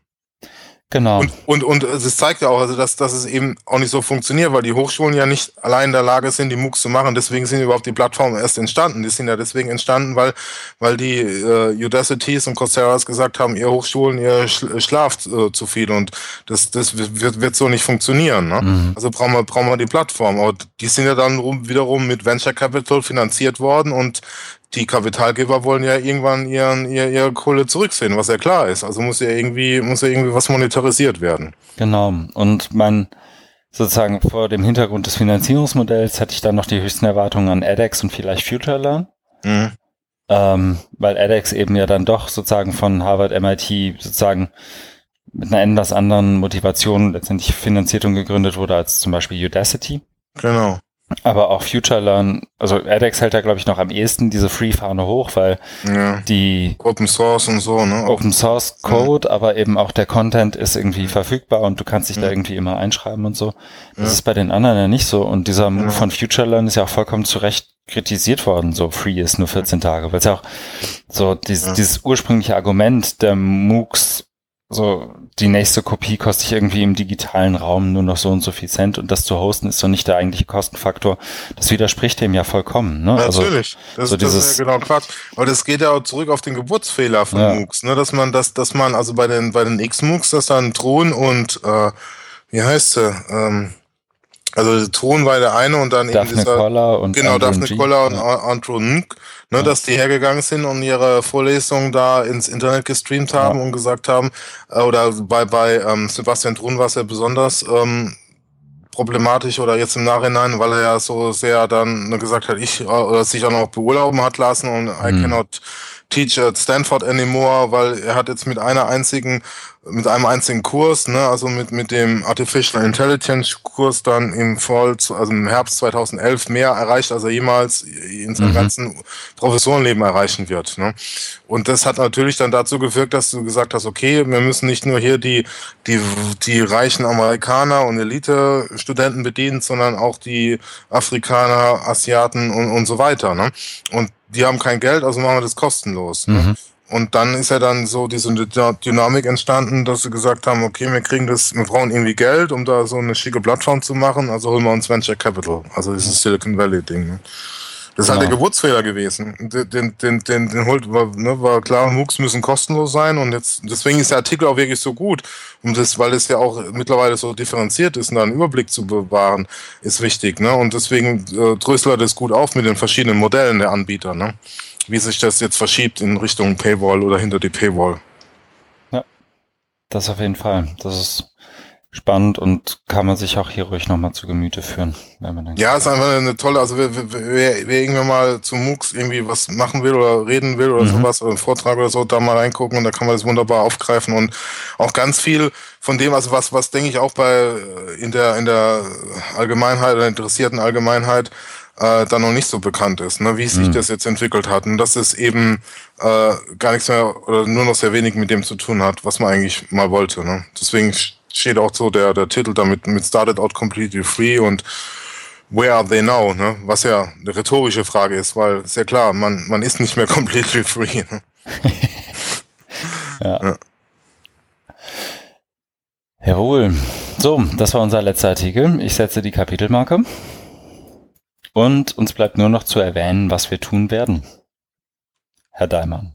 Ja, ich werde am Donnerstag den ICE in Lübeck besteigen um 14.20 Uhr und sieben Stunden, in Worten sieben, äh, mhm. sieben Stunden später aus dem gleichen Zug. Ich werde also nicht aussteigen, in, in den Münchner Hauptbahnhof äh, einfahren und in München Hauptbahnhof aussteigen. Das ist eine schöne Tour, das habe ich auch schon ein paar Mal gemacht. Aber nicht von Lübeck aus. Nee. Siehst nee, nee, was, was fällt mir? In Lübeck steige ich. Nein, nein. Also in Lübeck ein, in München aus, mhm. sieben Stunden später. Und ich werde dann ähm, Freitag, Samstag am OER Camp Süd teilnehmen. Mhm.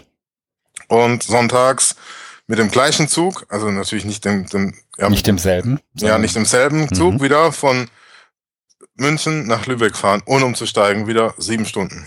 Das ist toll, ne? Die Deutschland-Tour. Ja, nee, aber das tatsächlich, ich bin das einmal München München-Hamburg an einem Samstag gefahren. Ich hatte einen kompletten ICE-Waggon für mich alleine. Das ist schick. Das war super. Das ja. wünsche ich dir auch. Das war tatsächlich ziemlich cool. Bin gespannt und mhm. werde berichten. Sehr gut. Viel Spaß auch beim OER-Camp. Ich bin Danke. dann nur bei dem in Hamburg dabei. Mal gespannt, was du davon berichtest und erzählst. Sehr gut. Also ich weiß, wie lange ist denn das? Wann zeichnen wir wieder auf? Ähm, ich glaube, wir müssen jetzt erstmal eine kurze Pause machen, weil ich nächste Woche im Urlaub bin und so, am 12. abends zurückkomme. Sprich, wir hätten dann irgendwann. Dann muss ich noch was hier aufschreiben. Ja. Nämlich, ich fahre dann auch zum OER Camp West. Genau. Sehr gut. Du bist bei allen dabei, ne? Ja. Also, genau, ich werde dann die Woche drauf, donnerstags nach Köln fahren. Mhm.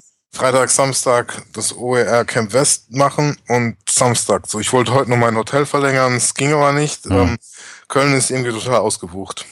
Mhm. Und äh, genau, aber das ist ja Köln, Lübeck ist ja was anderes wie München. Also werde ich dann irgendwie 18 Uhr irgendwas und dann um Mitternacht hier sein. Mhm. Samstags, ja.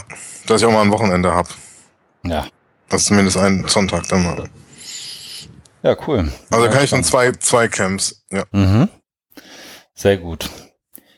Bei mir ist es weniger stressig. Ich werde jetzt die Woche noch ein bisschen reinhauen müssen, bis Donnerstagabend, Freitagmorgen, dass ich alles hintereinander kriege und dann steige ich Freitagmorgen in ein Flugzeug, um mich von besagtem Flugzeug nach Ibiza und von da aus nach Formentera bringen zu lassen. Hoffentlich nicht mit EasyChat. Nee, ähm, ich glaube nicht. Nö.